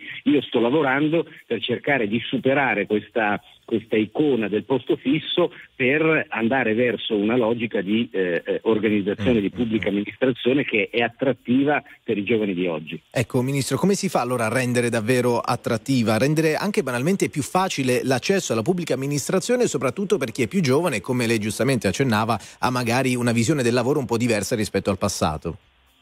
Allora, lei ha detto una cosa importante, ha parlato di accesso no? e di come, accedere alla pubblica amministrazione. La prima cosa da fare è rendere più semplice l'accesso alla pubblica amministrazione. Pensate che prima della pandemia il tempo medio di durata dei concorsi pubblici, io vi ricordo che per entrare nella pubblica amministrazione la Costituzione italiana prevede che si entri per concorso. Ecco, prima della pandemia la durata dei concorsi era di 780 giorni, la durata media. 780 giorni sono più di due anni. Immaginatevi voi un giovane brillante che esce da un liceo, da un istituto tecnico, dall'università, che deve aspettare due anni e mezzo dopo che ha partecipato a un concorso per sapere se viene assunto o meno. Quindi la prima cosa che abbiamo fatto in, nel corso del 2023 abbiamo lavorato sulla, eh, sulle modalità con le quali inseriamo le persone, quindi abbiamo digitalizzato le procedure concorsuali, oggi le procedure concorsuali hanno un tempo medio di sei mesi, tra l'altro dal primo di gennaio di quest'anno, quindi da qualche settimana, è attiva un'app che consente a qualsiasi italiano di poter accedere al, ai concorsi della pubblica amministrazione attraverso lo smartphone. Quindi questo è stato il primo passaggio. Quindi come si chiama, Ministro? Porta... Scusi, come si chiama l'app. l'applicazione? È, una, è, una, è la app eh, di IPA per, per, il, mm, per, il, per, l'accesso ai bandi della pubblica amministrazione. Ok, ok, così ognuno può scaricarsela, prego se la, se, se la, può scaricare. Questo è stato il primo passaggio, cioè rendere più semplice, più eh, eh, immediato la disponibilità del, mh, dei bandi per la pubblica amministrazione. E poi adesso stiamo lavorando su tutto quello che serve, come dicevo prima, per far diventare la pubblica amministrazione veramente attrattiva. La prima cosa importante, fondamentale, è la formazione. Vedete, noi viviamo in un'epoca che ehm, è un'epoca che ci costringe a, a considerare la formazione come una leva strategica, perché le competenze cambiano in continuazione. Si parla tantissimo di digitale, si parla di intelligenza artificiale. Tutto questo per diventare realtà richiede formazione da parte delle persone. Quindi questo è il secondo eh, pilastro sul quale stiamo lavorando. Di nuovo vi do un dato. Io sono arrivato al Ministero della Pubblica Amministrazione alla fine del, mm, del 2022. Ecco, il tempo medio che la Pubblica Amministrazione dedicava nel 2022 eh, alla formazione dei suoi dipendenti era di tre ore all'anno che io considero una follia, cioè non possiamo pensare in un'epoca in cui le competenze devono essere continuamente aggiornate di dedicare soltanto tre ore all'anno alle nostre persone sulla formazione. E quindi ho eh, emanato immediatamente nei mesi successivi una direttiva che richiede ai nostri dirigenti, che sono quelli che poi gestiscono le persone della pubblica amministrazione, di garantire alle nostre persone almeno 24 ore Certo. all'anno, quindi tre giorni all'anno dedicate all'aggiornamento professionale. Quindi Ministro, que- questa è la ricetta, la, la ricordiamo, i concorsi, eh, l'apprendistato e la formazione. Però eh, prima di salutarci vorrei chiederle questo, siccome noi siamo la radio dei eh, very normal people, no? siamo la radio delle persone normali, allora mh, vorrei capire, lei che è Ministro della Pubblica Amministrazione e ovviamente come noi è andato e va negli uffici pubblici, secondo lei qual è la critica maggiore che gli italiani fanno nei confronti di questi sportelli? Eh, non rispondono al telefono piuttosto che, lo so, bisogna fare la coda, cioè su che cosa bisogna lavorare? Proprio nell'idea che gli italiani hanno di questi uffici. Guardi, io penso che siano due le critiche. La prima è che siamo lenti e che quindi i nostri servizi eh, li, li rendiamo con, con fatica e la seconda è che siamo complicati. Quindi noi dobbiamo semplificare e credo che la tecnologia oggi ci può aiutare a mm, semplificare e dobbiamo ridurre i tempi di, mm, di risposta. Dobbiamo essere capaci di avvicinarci sempre di più alle tese dei nostri clienti che sono i cittadini e le imprese che si aspettano dei servizi che normalmente sono servizi essenziali per la vita di una, di una persona Certo. in tempi più rapidi e in modo più semplice. Quindi più facili e più veloci potrebbe essere il- la- in sintesi Esatto. quello che ci ha appena raccontato. Esattamente. Eh, parleremo, Ministro, nelle prossime puntate anche di un altro tema molto importante che è quello del merito. Lo faremo eh, tra 15 giorni, la prossima volta che avremo eh, l'appuntamento con lei con il- questa be- bella diciamo, rubrica che abbiamo inaugurato questa mattina. Ringraziamo il Ministro eh, della Pubblica Amministrazione Paolo Zangrillo per essere stato con noi e grazie anche per l'iniziativa. Credo che i nostri ascoltatori apprezzeranno. A presto, buon lavoro. Grazie, grazie a voi. Grazie, a Ministro. voi, Allora, la, la parola d'ordine è quella che ci ha detto all'inizio: più che un posto fisso, un posto figo. Figo, un posto figo. Se lo dice il Ministro, va bene. Grazie, anche un buon lavoro. Ci Grazie. sentiamo presto. Grazie. Grazie. La musica di RTL 1025 cavalca nel tempo. La più bella musica di sempre. Interagisce con te. La più bella di sempre. E adesso ti sblocca un ricordo.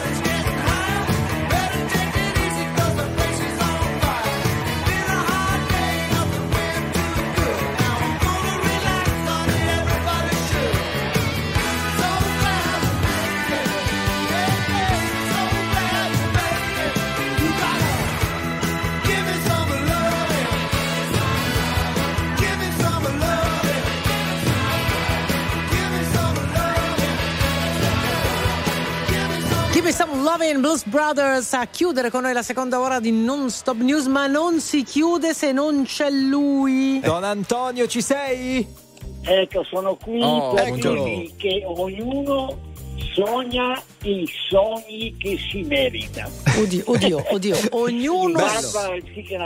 Ah, attenzione, Eh, sì, anche cosa. cioè- Allora, ognuno sogna i, I sogni, che, si merita, puntini puntini in barba agli psicanalisti. Vabbè, Vabbè, vabbè, una vabbè, bella stoccatina che è ci quella sta. di oggi. Ciao, Ciao, Don. Don. Ciao, ciao, ciao.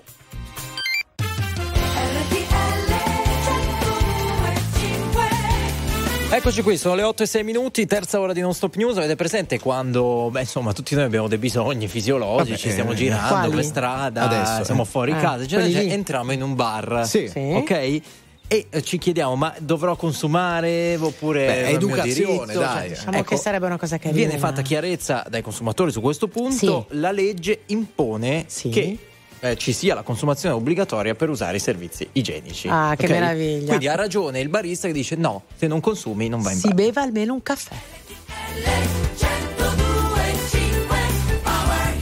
Non so se mi rivedrai, ormai ho solo terra bruciata intorno, strade senza ritorno, corro in un paio di Nike, scappo come un brutto sogno, smetto quando voglio. Il diavolo alla porta vuole entrare e dalle chiavi per farlo. Sto qui ancora che ballo sotto il temporale. Più una cosa ti fa male, più la vai cercando Tu stai ancora cercando di camminare. E ora che sono un nemico vorrei tornare a quando per toccare il cielo ci bastava un dito. Folli come il mondo che ci ha partorito Come una festa senza invito. Mm, Mi sveglio e corro in mezzo ai resti di un falò. E penso ai viaggi che da solo mi farò. Onde del mare come un rumore bianco. Mi addormento anche se non sono stanco. Non so se mi rivedrai, ormai ho solo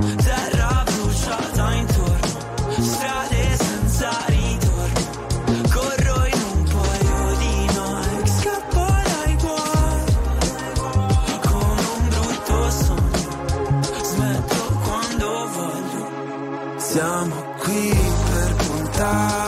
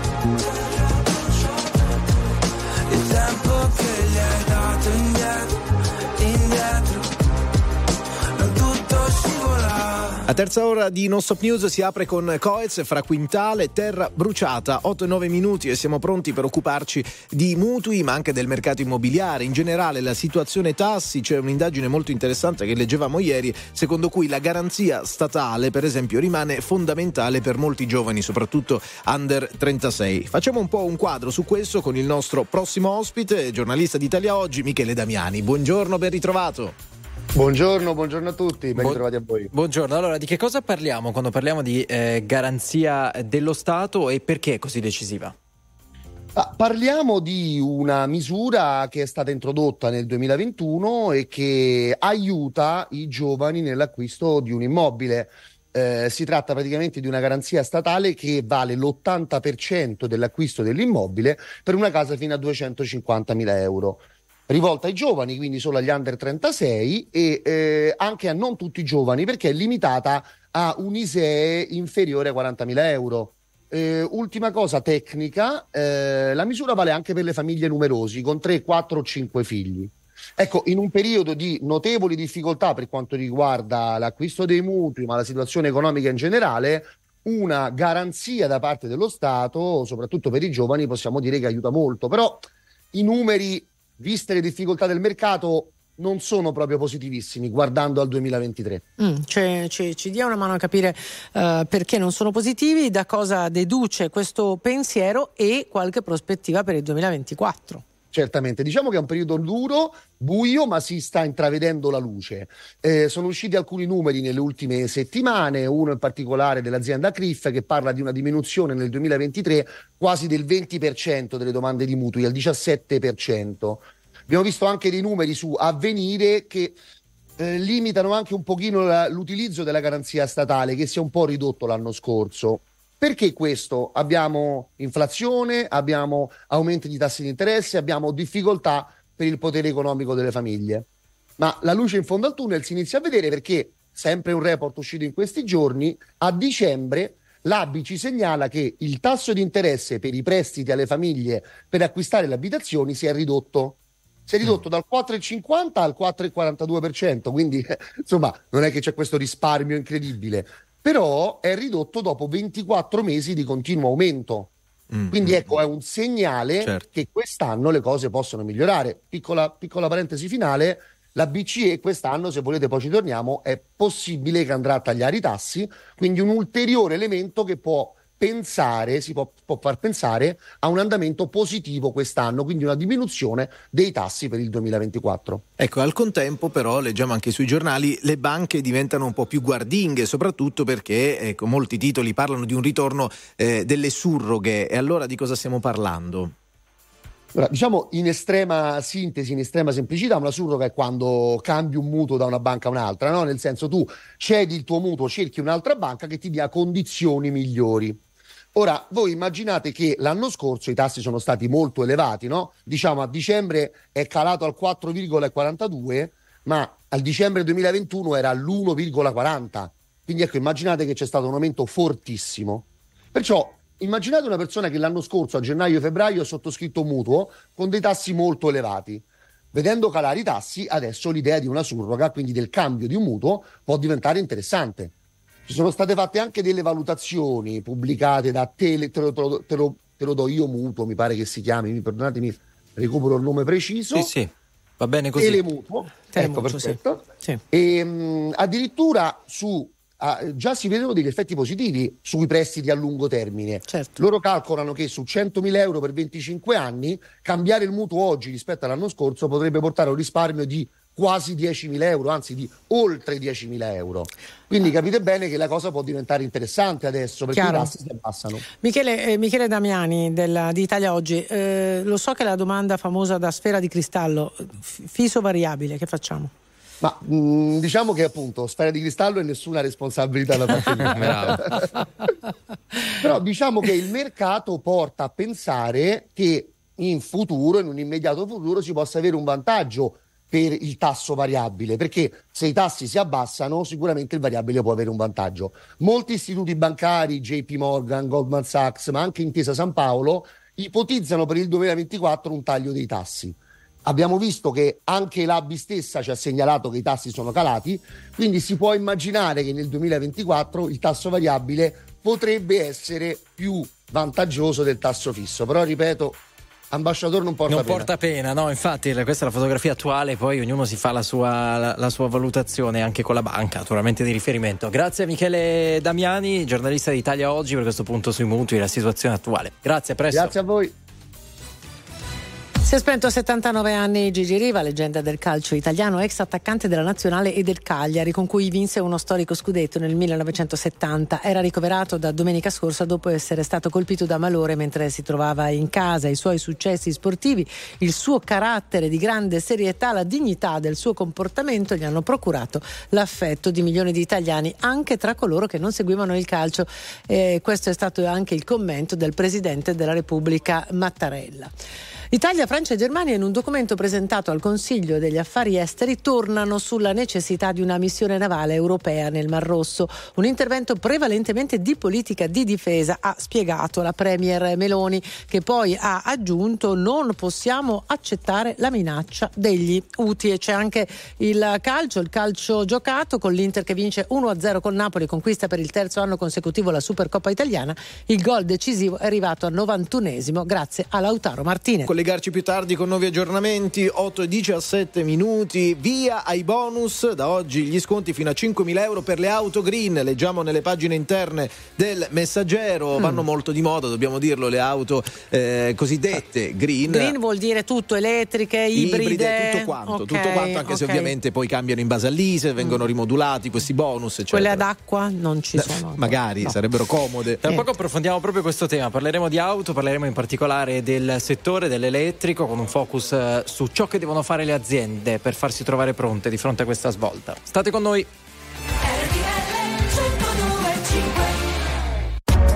RTL 1025, la più ascoltata in radio.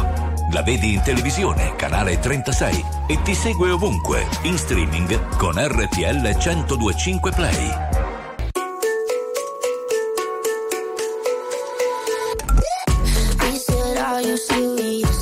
But I can't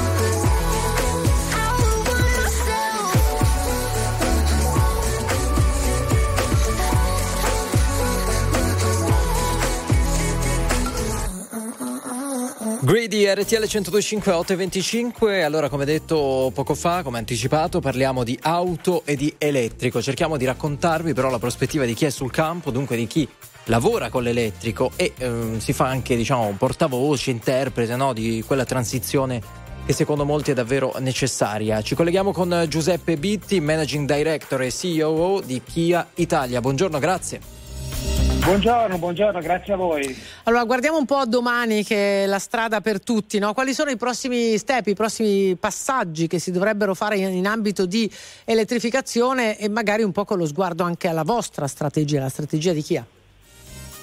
Beh, diciamo che l'Europa ha definito eh, uno step fondamentale che è il 2035, a partire dal quale, dalla- da, quella data, eh, tutte le auto che verranno immatricolate sul, sul mercato europeo saranno, dovranno essere elettriche. È chiaro che è un percorso, quello che è già iniziato in tutti i paesi europei, anche l'Italia se siamo un po' a rilento, che deve portare a un cambiamento radicale di quello che è il concetto di mobilità. Quindi una mobilità sicuramente elettrificata, questo per abbattere quelle che sono le emissioni della, della mobilità individuale eh, per quanto riguarda l'impatto sull'ambiente e, e lavorare anche su forse anche un modo diverso di utilizzare l'auto. No? Quindi parliamo più di mobilità e non di eh, automobile con un concetto tradizionale di possesso. Per quanto riguarda Kia siamo assolutamente allineati con questo percorso, tant'è vero che da qui al 2027 presenteremo in totale 15 modelli elettrici, inclusi anche quelli che sono i veicoli commerciali del futuro, i PBV, e saranno veicoli che saranno sempre più efficienti, sempre più supportati dalla interconnettività con la rete, quindi in termini di assistenza diretta alla guida, ma anche di fornire informazioni all'utilizzatore dell'auto per quanto riguarda il suo percorso, le stazioni di ricarica e tutto quello che serve per poter utilizzare un'auto elettrica al meglio. Quindi un percorso importante che prevede anche però un senso di responsabilità nei confronti di quello che è l'impatto dell'auto, quindi sull'ambiente. Quindi fin dalla progettazione, ma la produzione, l'utilizzo e poi lo smaltimento devono essere in sintonia con quelli che sono i principi di sostenibilità che la nostra azienda si è posta ormai da tempo. Certo, questo sottolinea l'importanza no, dell'impegno delle singole case automobilistiche, poi si prendono una responsabilità no, nei confronti di chi eh, compra le vostre auto. Ci fa capire però allo stato attuale, cioè ad oggi, il massimo in termini di tecnologia, in termini di elettrico, in cosa lo raggiungete? Cioè in che cosa consiste? Ma io credo che sia, eh, sono due aspetti. Uno è quello che riguarda eh, diciamo, la capacità delle batterie e quindi la capacità è quella che permette praticamente all'auto di avere un'autonomia in grado di soddisfare le esigenze del cliente. Le, la, oggi noi forniamo sulla nostra Miraglia una batteria di quasi 100 kWh che grazie alla tecnologia di 800 volt può essere caricata in poco più di 20 minuti. Quindi diciamo che questo è sicuramente per l'utilizzatore un aspetto importante. E poi quello che riguarda la tecnologia di supporto alla guida sicura. Quindi le nostre auto ormai sono pronte con quella che sarà la guida autonoma di terzo livello, cioè che permetterà addirittura di andare in autostrada e la macchina potrà cambiare corsia, accelerare e decelerare a seconda delle condizioni di traffico o di quelli che possono essere gli ostacoli. Quindi credo che questi siano i due aspetti tecnologici più importanti. Rimane poi il discorso della ecosostenibilità, cioè l'utilizzo crescente di quelle che sono dei materiali riciclati o addirittura naturali, quindi o plastiche riciclate oppure materiali di origine naturale, proprio per limitare il più possibile l'impatto dell'auto sull'ambiente. Ecco Bitti, mi sembra di capire, lo accennava anche prima, che davvero il mercato dell'auto nel futuro eh, pone la differenza proprio sull'elettrico, cioè quanto è importante per i singoli brand allora arrivare davvero attrezzati? Beh, eh, credo che sia assolutamente fondamentale perché eh, il fatto di trovarsi in un contesto eh, in grande mutamento, perché per esempio noi in Italia rispetto a altri paesi europei siamo, siamo un po' più indietro come domanda, proprio forse perché è una questione di un po' di, di innanzitutto di eh, disponibilità di quelle che sono le infrastrutture di ricarica che va eh, migliorata soprattutto per quanto riguarda i fast charger o gli hypercharger che sono quelli che appunto permettono le prestazioni di ricarica eh, in qualche decina di minuti di cui parlavo prima che sono un aspetto molto importante soprattutto per chi deve utilizzare l'auto elettrica per dei lunghi viaggi. Eh, e poi sicuramente una politica di svecchiamento del parco. l'Italia oggi è uno dei paesi europei col parco più anziano di auto circolanti che quindi hanno sia a livello di emissioni ma anche a livello di sicurezza sicuramente un posizionamento assolutamente molto lontano da quello che la realtà delle automobili che vengono prodotte oggi, che siano elettriche o, diciamo, o tradizionali a combustione interna.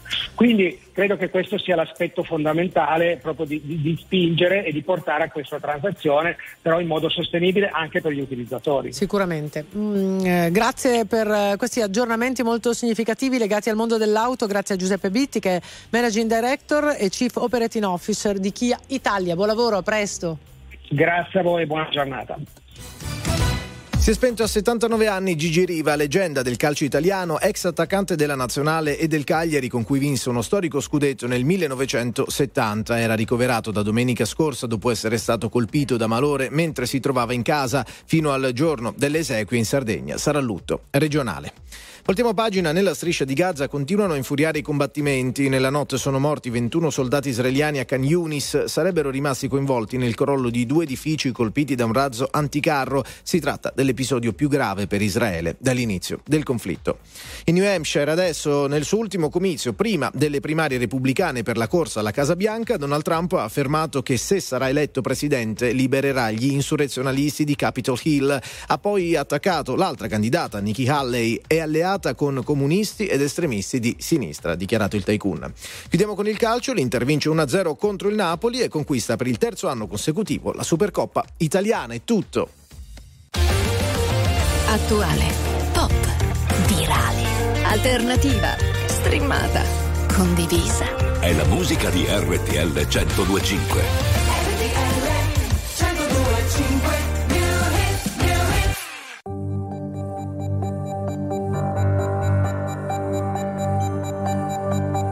Chi siamo noi nell'universo? Eccoci qui, in questo mondo sommerso. Qualcuno si chiede se c'è ancora margine per tornare a credere e concedersi di più impegnarsi sempre e vincere così. Eccoci qui, pigri ed inetti dall'avidità, siamo stati corrotti, ricchi e famosi sì, sprovvisti di un alibi tu lo chiami vivere, non coinvolgermi se mai.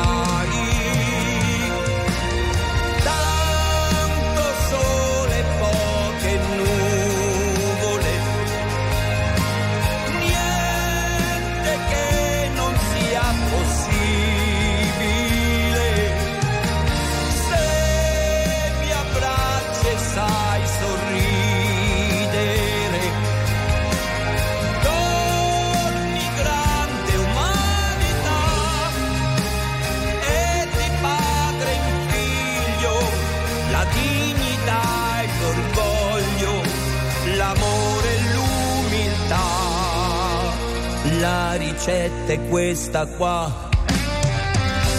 Ti amerò sul serio, io ti rispetterò.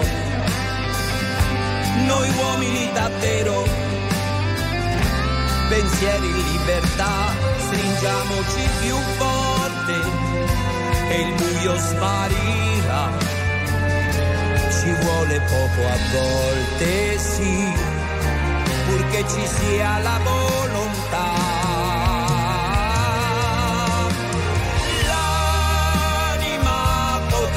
Potrebbe perdersi.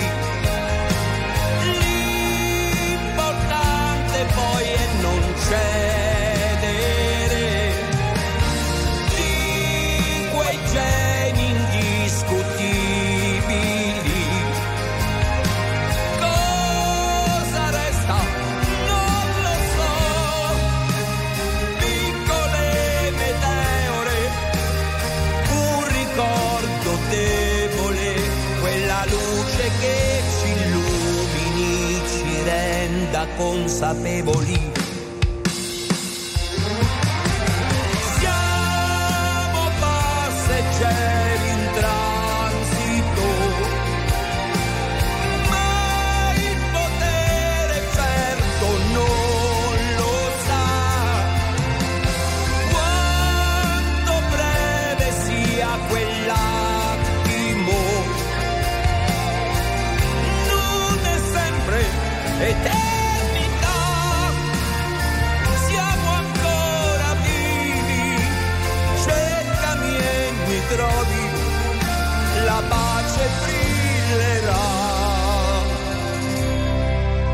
Vedrai.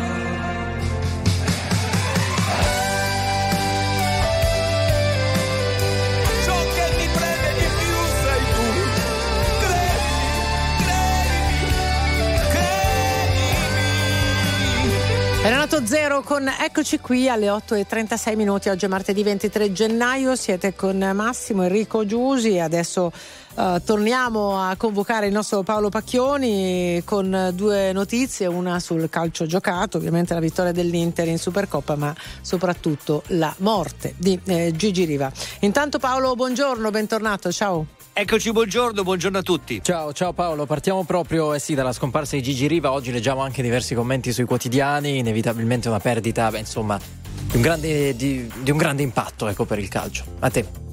Sì, veramente una brutta notizia che ci ha gettato nello sconforto perché ieri abbiamo perso non soltanto un grandissimo calciatore, soprattutto una persona per bene. E lo dico con cognizione di causa, avendolo conosciuto abbastanza bene quando da dirigente faceva il capo delegazione della nazionale italiana. Eh, Gigi Riva ha avuto una storia, una vita particolare, rimasto orfano da giovane di entrambi i genitori, cresciuto in collegio, è arrivato giovanissimo al Cagliari e lì è stato l'artefice del grande mitico successo del Cagliari eh, con eh, lo scudetto conquistato nel 1970. Ha avuto tante offerte importanti e prestigiose, ma ha sempre rifiutato perché lui ha voluto fare di Cagliari e della Sardegna la sua terra ed è diventato un simbolo, un orgoglio per eh, tutti i sardi eh, che oggi in effetti sono scioccati da questa notizia anche perché insomma ci ha colto un po' in contropiede. Ieri nel primo pomeriggio era arrivata eh, la notizia eh, di un suo malore, di un suo infarto, il suo ricovero in ospedale, ma insomma la situazione sembrava sotto controllo. Era uscito anche un bollettino medico tranquillizzante in cui si parlava di condizioni stabili e di paziente sereno. Poi però nel tardo pomeriggio ha avuto un'altra crisi cardiaca dalla quale purtroppo non si è ripreso. E sui quotidiani oggi ci sono tantissimi ricordi, ovviamente da Boninsegna, per esempio sul, sulla Gazzetta dello Sport, lo ha definito il suo Hulk, dice viveva, vivevamo in simbiosi, ma poi tantissime altre. Eh, passiamo al calcio giocato. Paolo, Paolo Pacchioni, ci parli un po' della vittoria dell'Inter sul Napoli di ieri sera?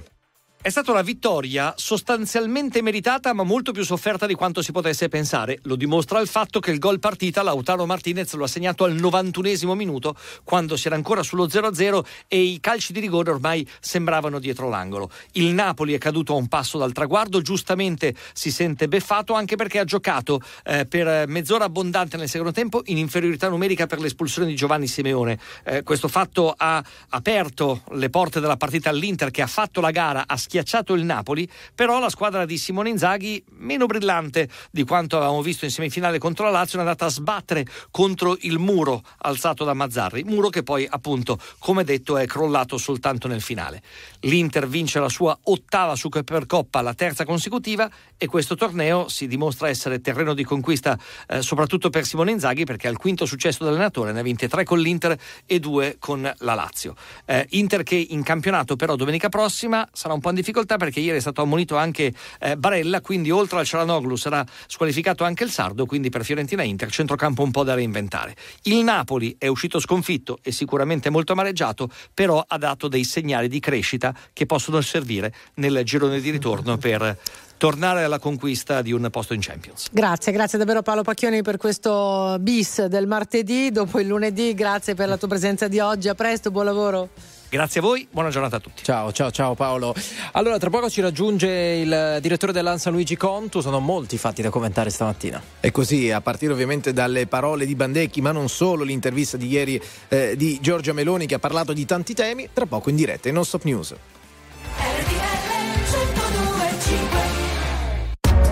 RTL 1025, la più ascoltata in radio. La vedi in televisione, canale 36 e ti segue ovunque, in streaming con RTL 1025 Play.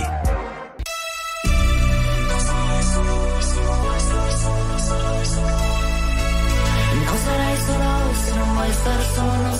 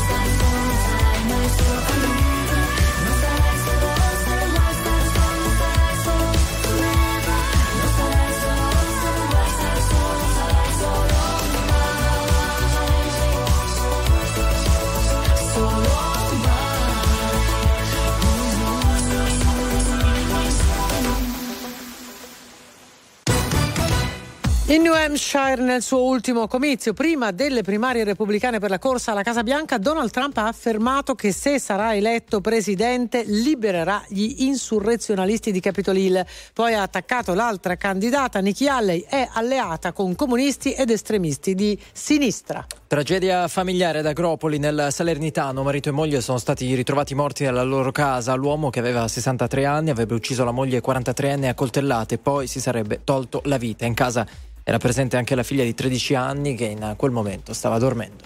E c'è anche un'altra notizia di cronaca: due ragazzini di 13 anni hanno, raccolto petardi inesplosi da terra e li hanno accesi. Per l'esplosione uno ha perso un occhio mentre l'altro una mano. È accaduto ieri pomeriggio a Roma. Sul posto gli agenti del commissariato Casilino. 8 e 48 minuti, non stop news, ci sono ovviamente i temi eh, di stretta attualità a partire, per esempio adesso faremo una rapida carrellata, però viene riportato su Repubblica un interessante approfondimento sul, sull'autonomia differenziata, oggi si attende il via libera al Senato, si vota con le opposizioni che ovviamente accusano la destra di spaccare l'Italia, è stato già annunciato tra l'altro un referendum abrogativo nel caso in cui dovesse effettivamente passare, i temi al centro ovviamente sono quelli che riguardano la decentralizzazione, no? dare cioè alle regioni la possibilità di decidere da, da, sé su 23 materie e funzioni, istruzioni, energia, reti infrastrutturali, salute, eccetera, eccetera. Insomma, eh, ehm, c'è grande dibattito su questo, ovviamente i giornali poi riportano posizioni varie ed eventuali, chi a favore, chi contro, un interessante dossier proprio su Repubblica, la riforma targata Lega, una frattura tra nord e sud. Questa è una posizione, però ovviamente sono in tanti che si schierano a favore.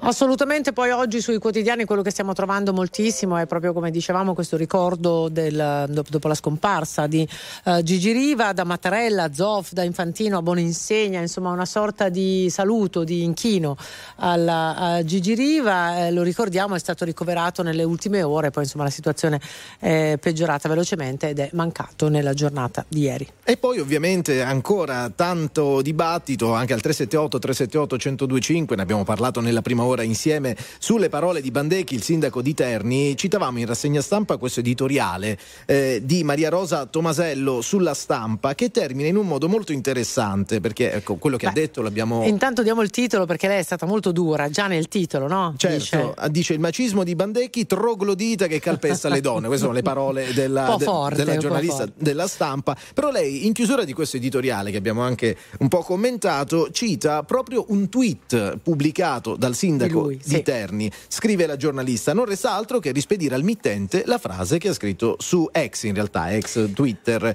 Il mondo è pieno di disadattati che pensano di essere uguali alle persone intelligenti e questo è molto pericoloso. E gli ha dato proprio del... Eh? Vabbè. Lei Beh, dice sì, sono, Sa. sono tanti dire, i commenti che sì. arrivano oggi sui quotidiani su quella che è stata però una precisazione, cioè eh, poi si rischia no, di confondere i piani, eh, non è che eh, tutto è scoppiato in quel consiglio comunale, ma nel consiglio comunale lui, il sindaco di Terni, ha ritenuto di fare questa diciamo, precisazione su delle frasi che già avevano fatto discutere ed erano state eh, criticate la sua posizione. Allora, naturalmente eh, vi stiamo raccontando anche ehm, la questione influencer. Ieri ne ha parlato eh, Giorgia Meloni La annunciando, la Presidente del Consiglio naturalmente in intervista a Nicola Porro, annunciando il varo di nuove regole per la beneficenza che Per dovrà la beneficenza e gli influencer, e cioè gli in- in, influencer. quello Però, specifico caso. Ecco, vorrei eh, concentrarmi un attimo su questa questione della beneficenza, eh, che ehm, perché diciamo, le nuove regole andranno sì a interessare gli influencer, chi utilizza quei canali per fare del bene, per raccogliere dei fondi, o, ma o anche per raccontare che fa del sì, bene. ma anche le campagne fisiche, cioè quelle che non trovano posto necessariamente sui social, ma ad esempio se tu vendi un eh, panettone, un pandoro al bar e il ricavato va in beneficenza, sarai tenuto a indicare ad, esattamente ad quali sono le regole molto trasparente, quindi anche se la beneficenza va all'asilo eh, di prossimità, Sì. cioè ai bambini che abitano lì vicini. Cioè regole chiare sempre e comunque. La domanda è perché ci siamo arrivati solo adesso, perché è dovuto scoppiare un caso così eclatante per far dire a qualcuno servono regole del gioco chiare quando si parla no, di soldi da devolvere in beneficenza. Eh, tra l'altro, molto spesso le persone rimangono scettiche, e l'avrete ascoltato spesso anche voi, e dicono: Io faccio fatica a, fare- a dare i soldi perché non so dove vanno a finire.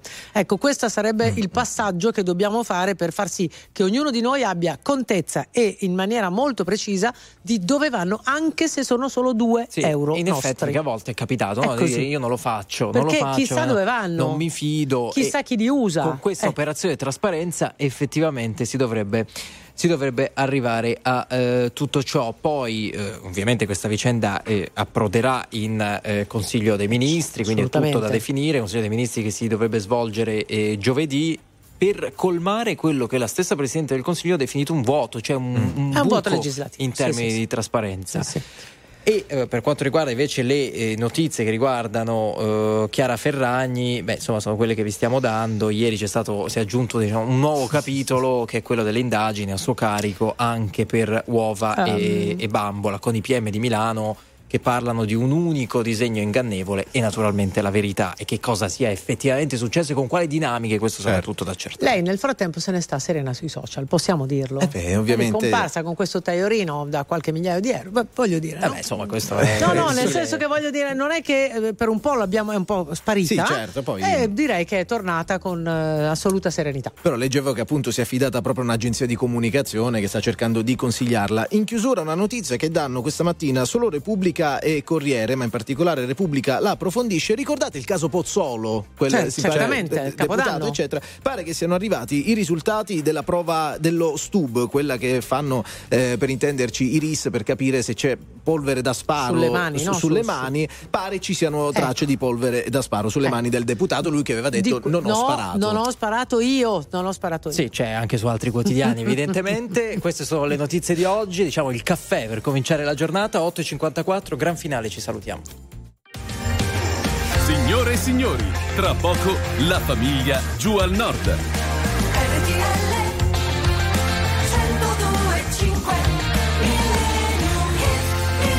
Allora, 8.54 minuti di questo martedì 23 gennaio. Noi siamo quasi pronti Mm. per eh, darci l'arrivederci domattina mattina, Io ma come un'idea. sempre ci salutiamo in musica. Io ho un'idea, li coccoliamo un po' questi ascoltatori. Che dite? eh? Ma Vi sì, sembra dai, una possibilità? sì, Dai, come facciamo sempre. Come lo facciamo? Ecco, con poche note di piano che arrivano direttamente dal 1971, Elton John, la sua Your Song.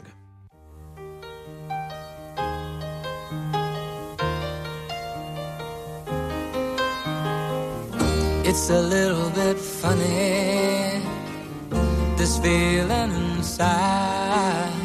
I'm not one of those who can easily hide. I don't have much money, but boy, if I did, I'd buy a big house where we both could live. If I was a sculptor,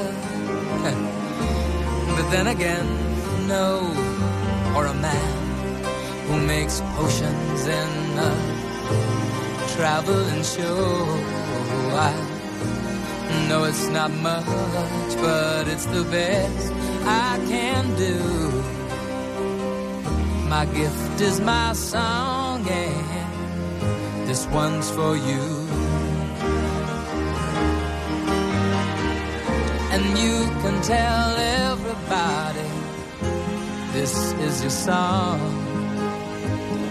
It may be quite simple, but now that it's done, I hope you don't mind. I hope you don't mind that I put down the words how wonderful life is while you're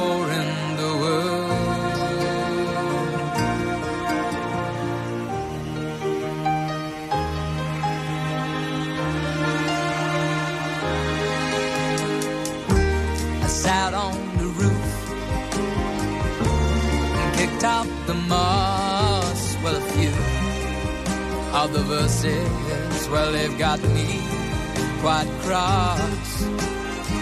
But the sun's been quite kind while I wrote this song. It's for people like you that keep it turned on. So excuse me for getting, but these things I do. See, I've forgotten if they're green or they're blue. Anyway, the thing is, what I really mean. Yours are the sweetest eyes I've ever seen.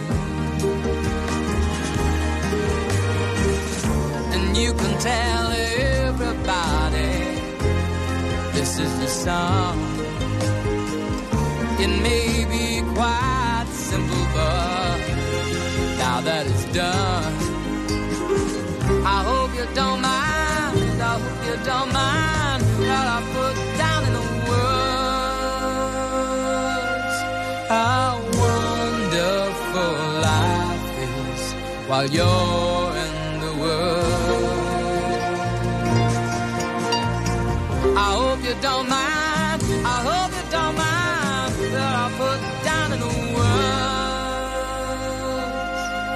How wonderful life is while you're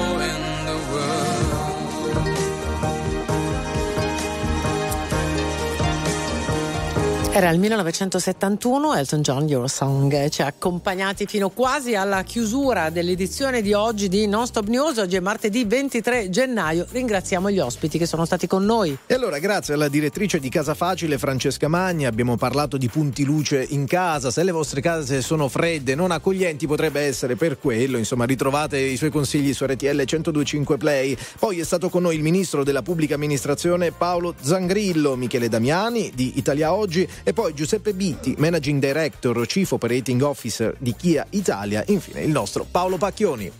Allora, mandiamo un abbraccio a Paola Perego che ha fatto sapere in un post di aver subito un'operazione d'urgenza molto delicata, quindi le mandiamo un grande Un abbraccio. sì. Ringraziamo la nostra squadra tecnica, eh, Gigi Resta, Più Ingegno, grazie a Indice Carelli a Roma, grazie a Giovanni Perria in redazione. Noi torniamo domani mattina con Giusile Grenzi. Con Massimo Lonigro. Con Enrico Galletti. Grazie Ciao, a tutti. grazie.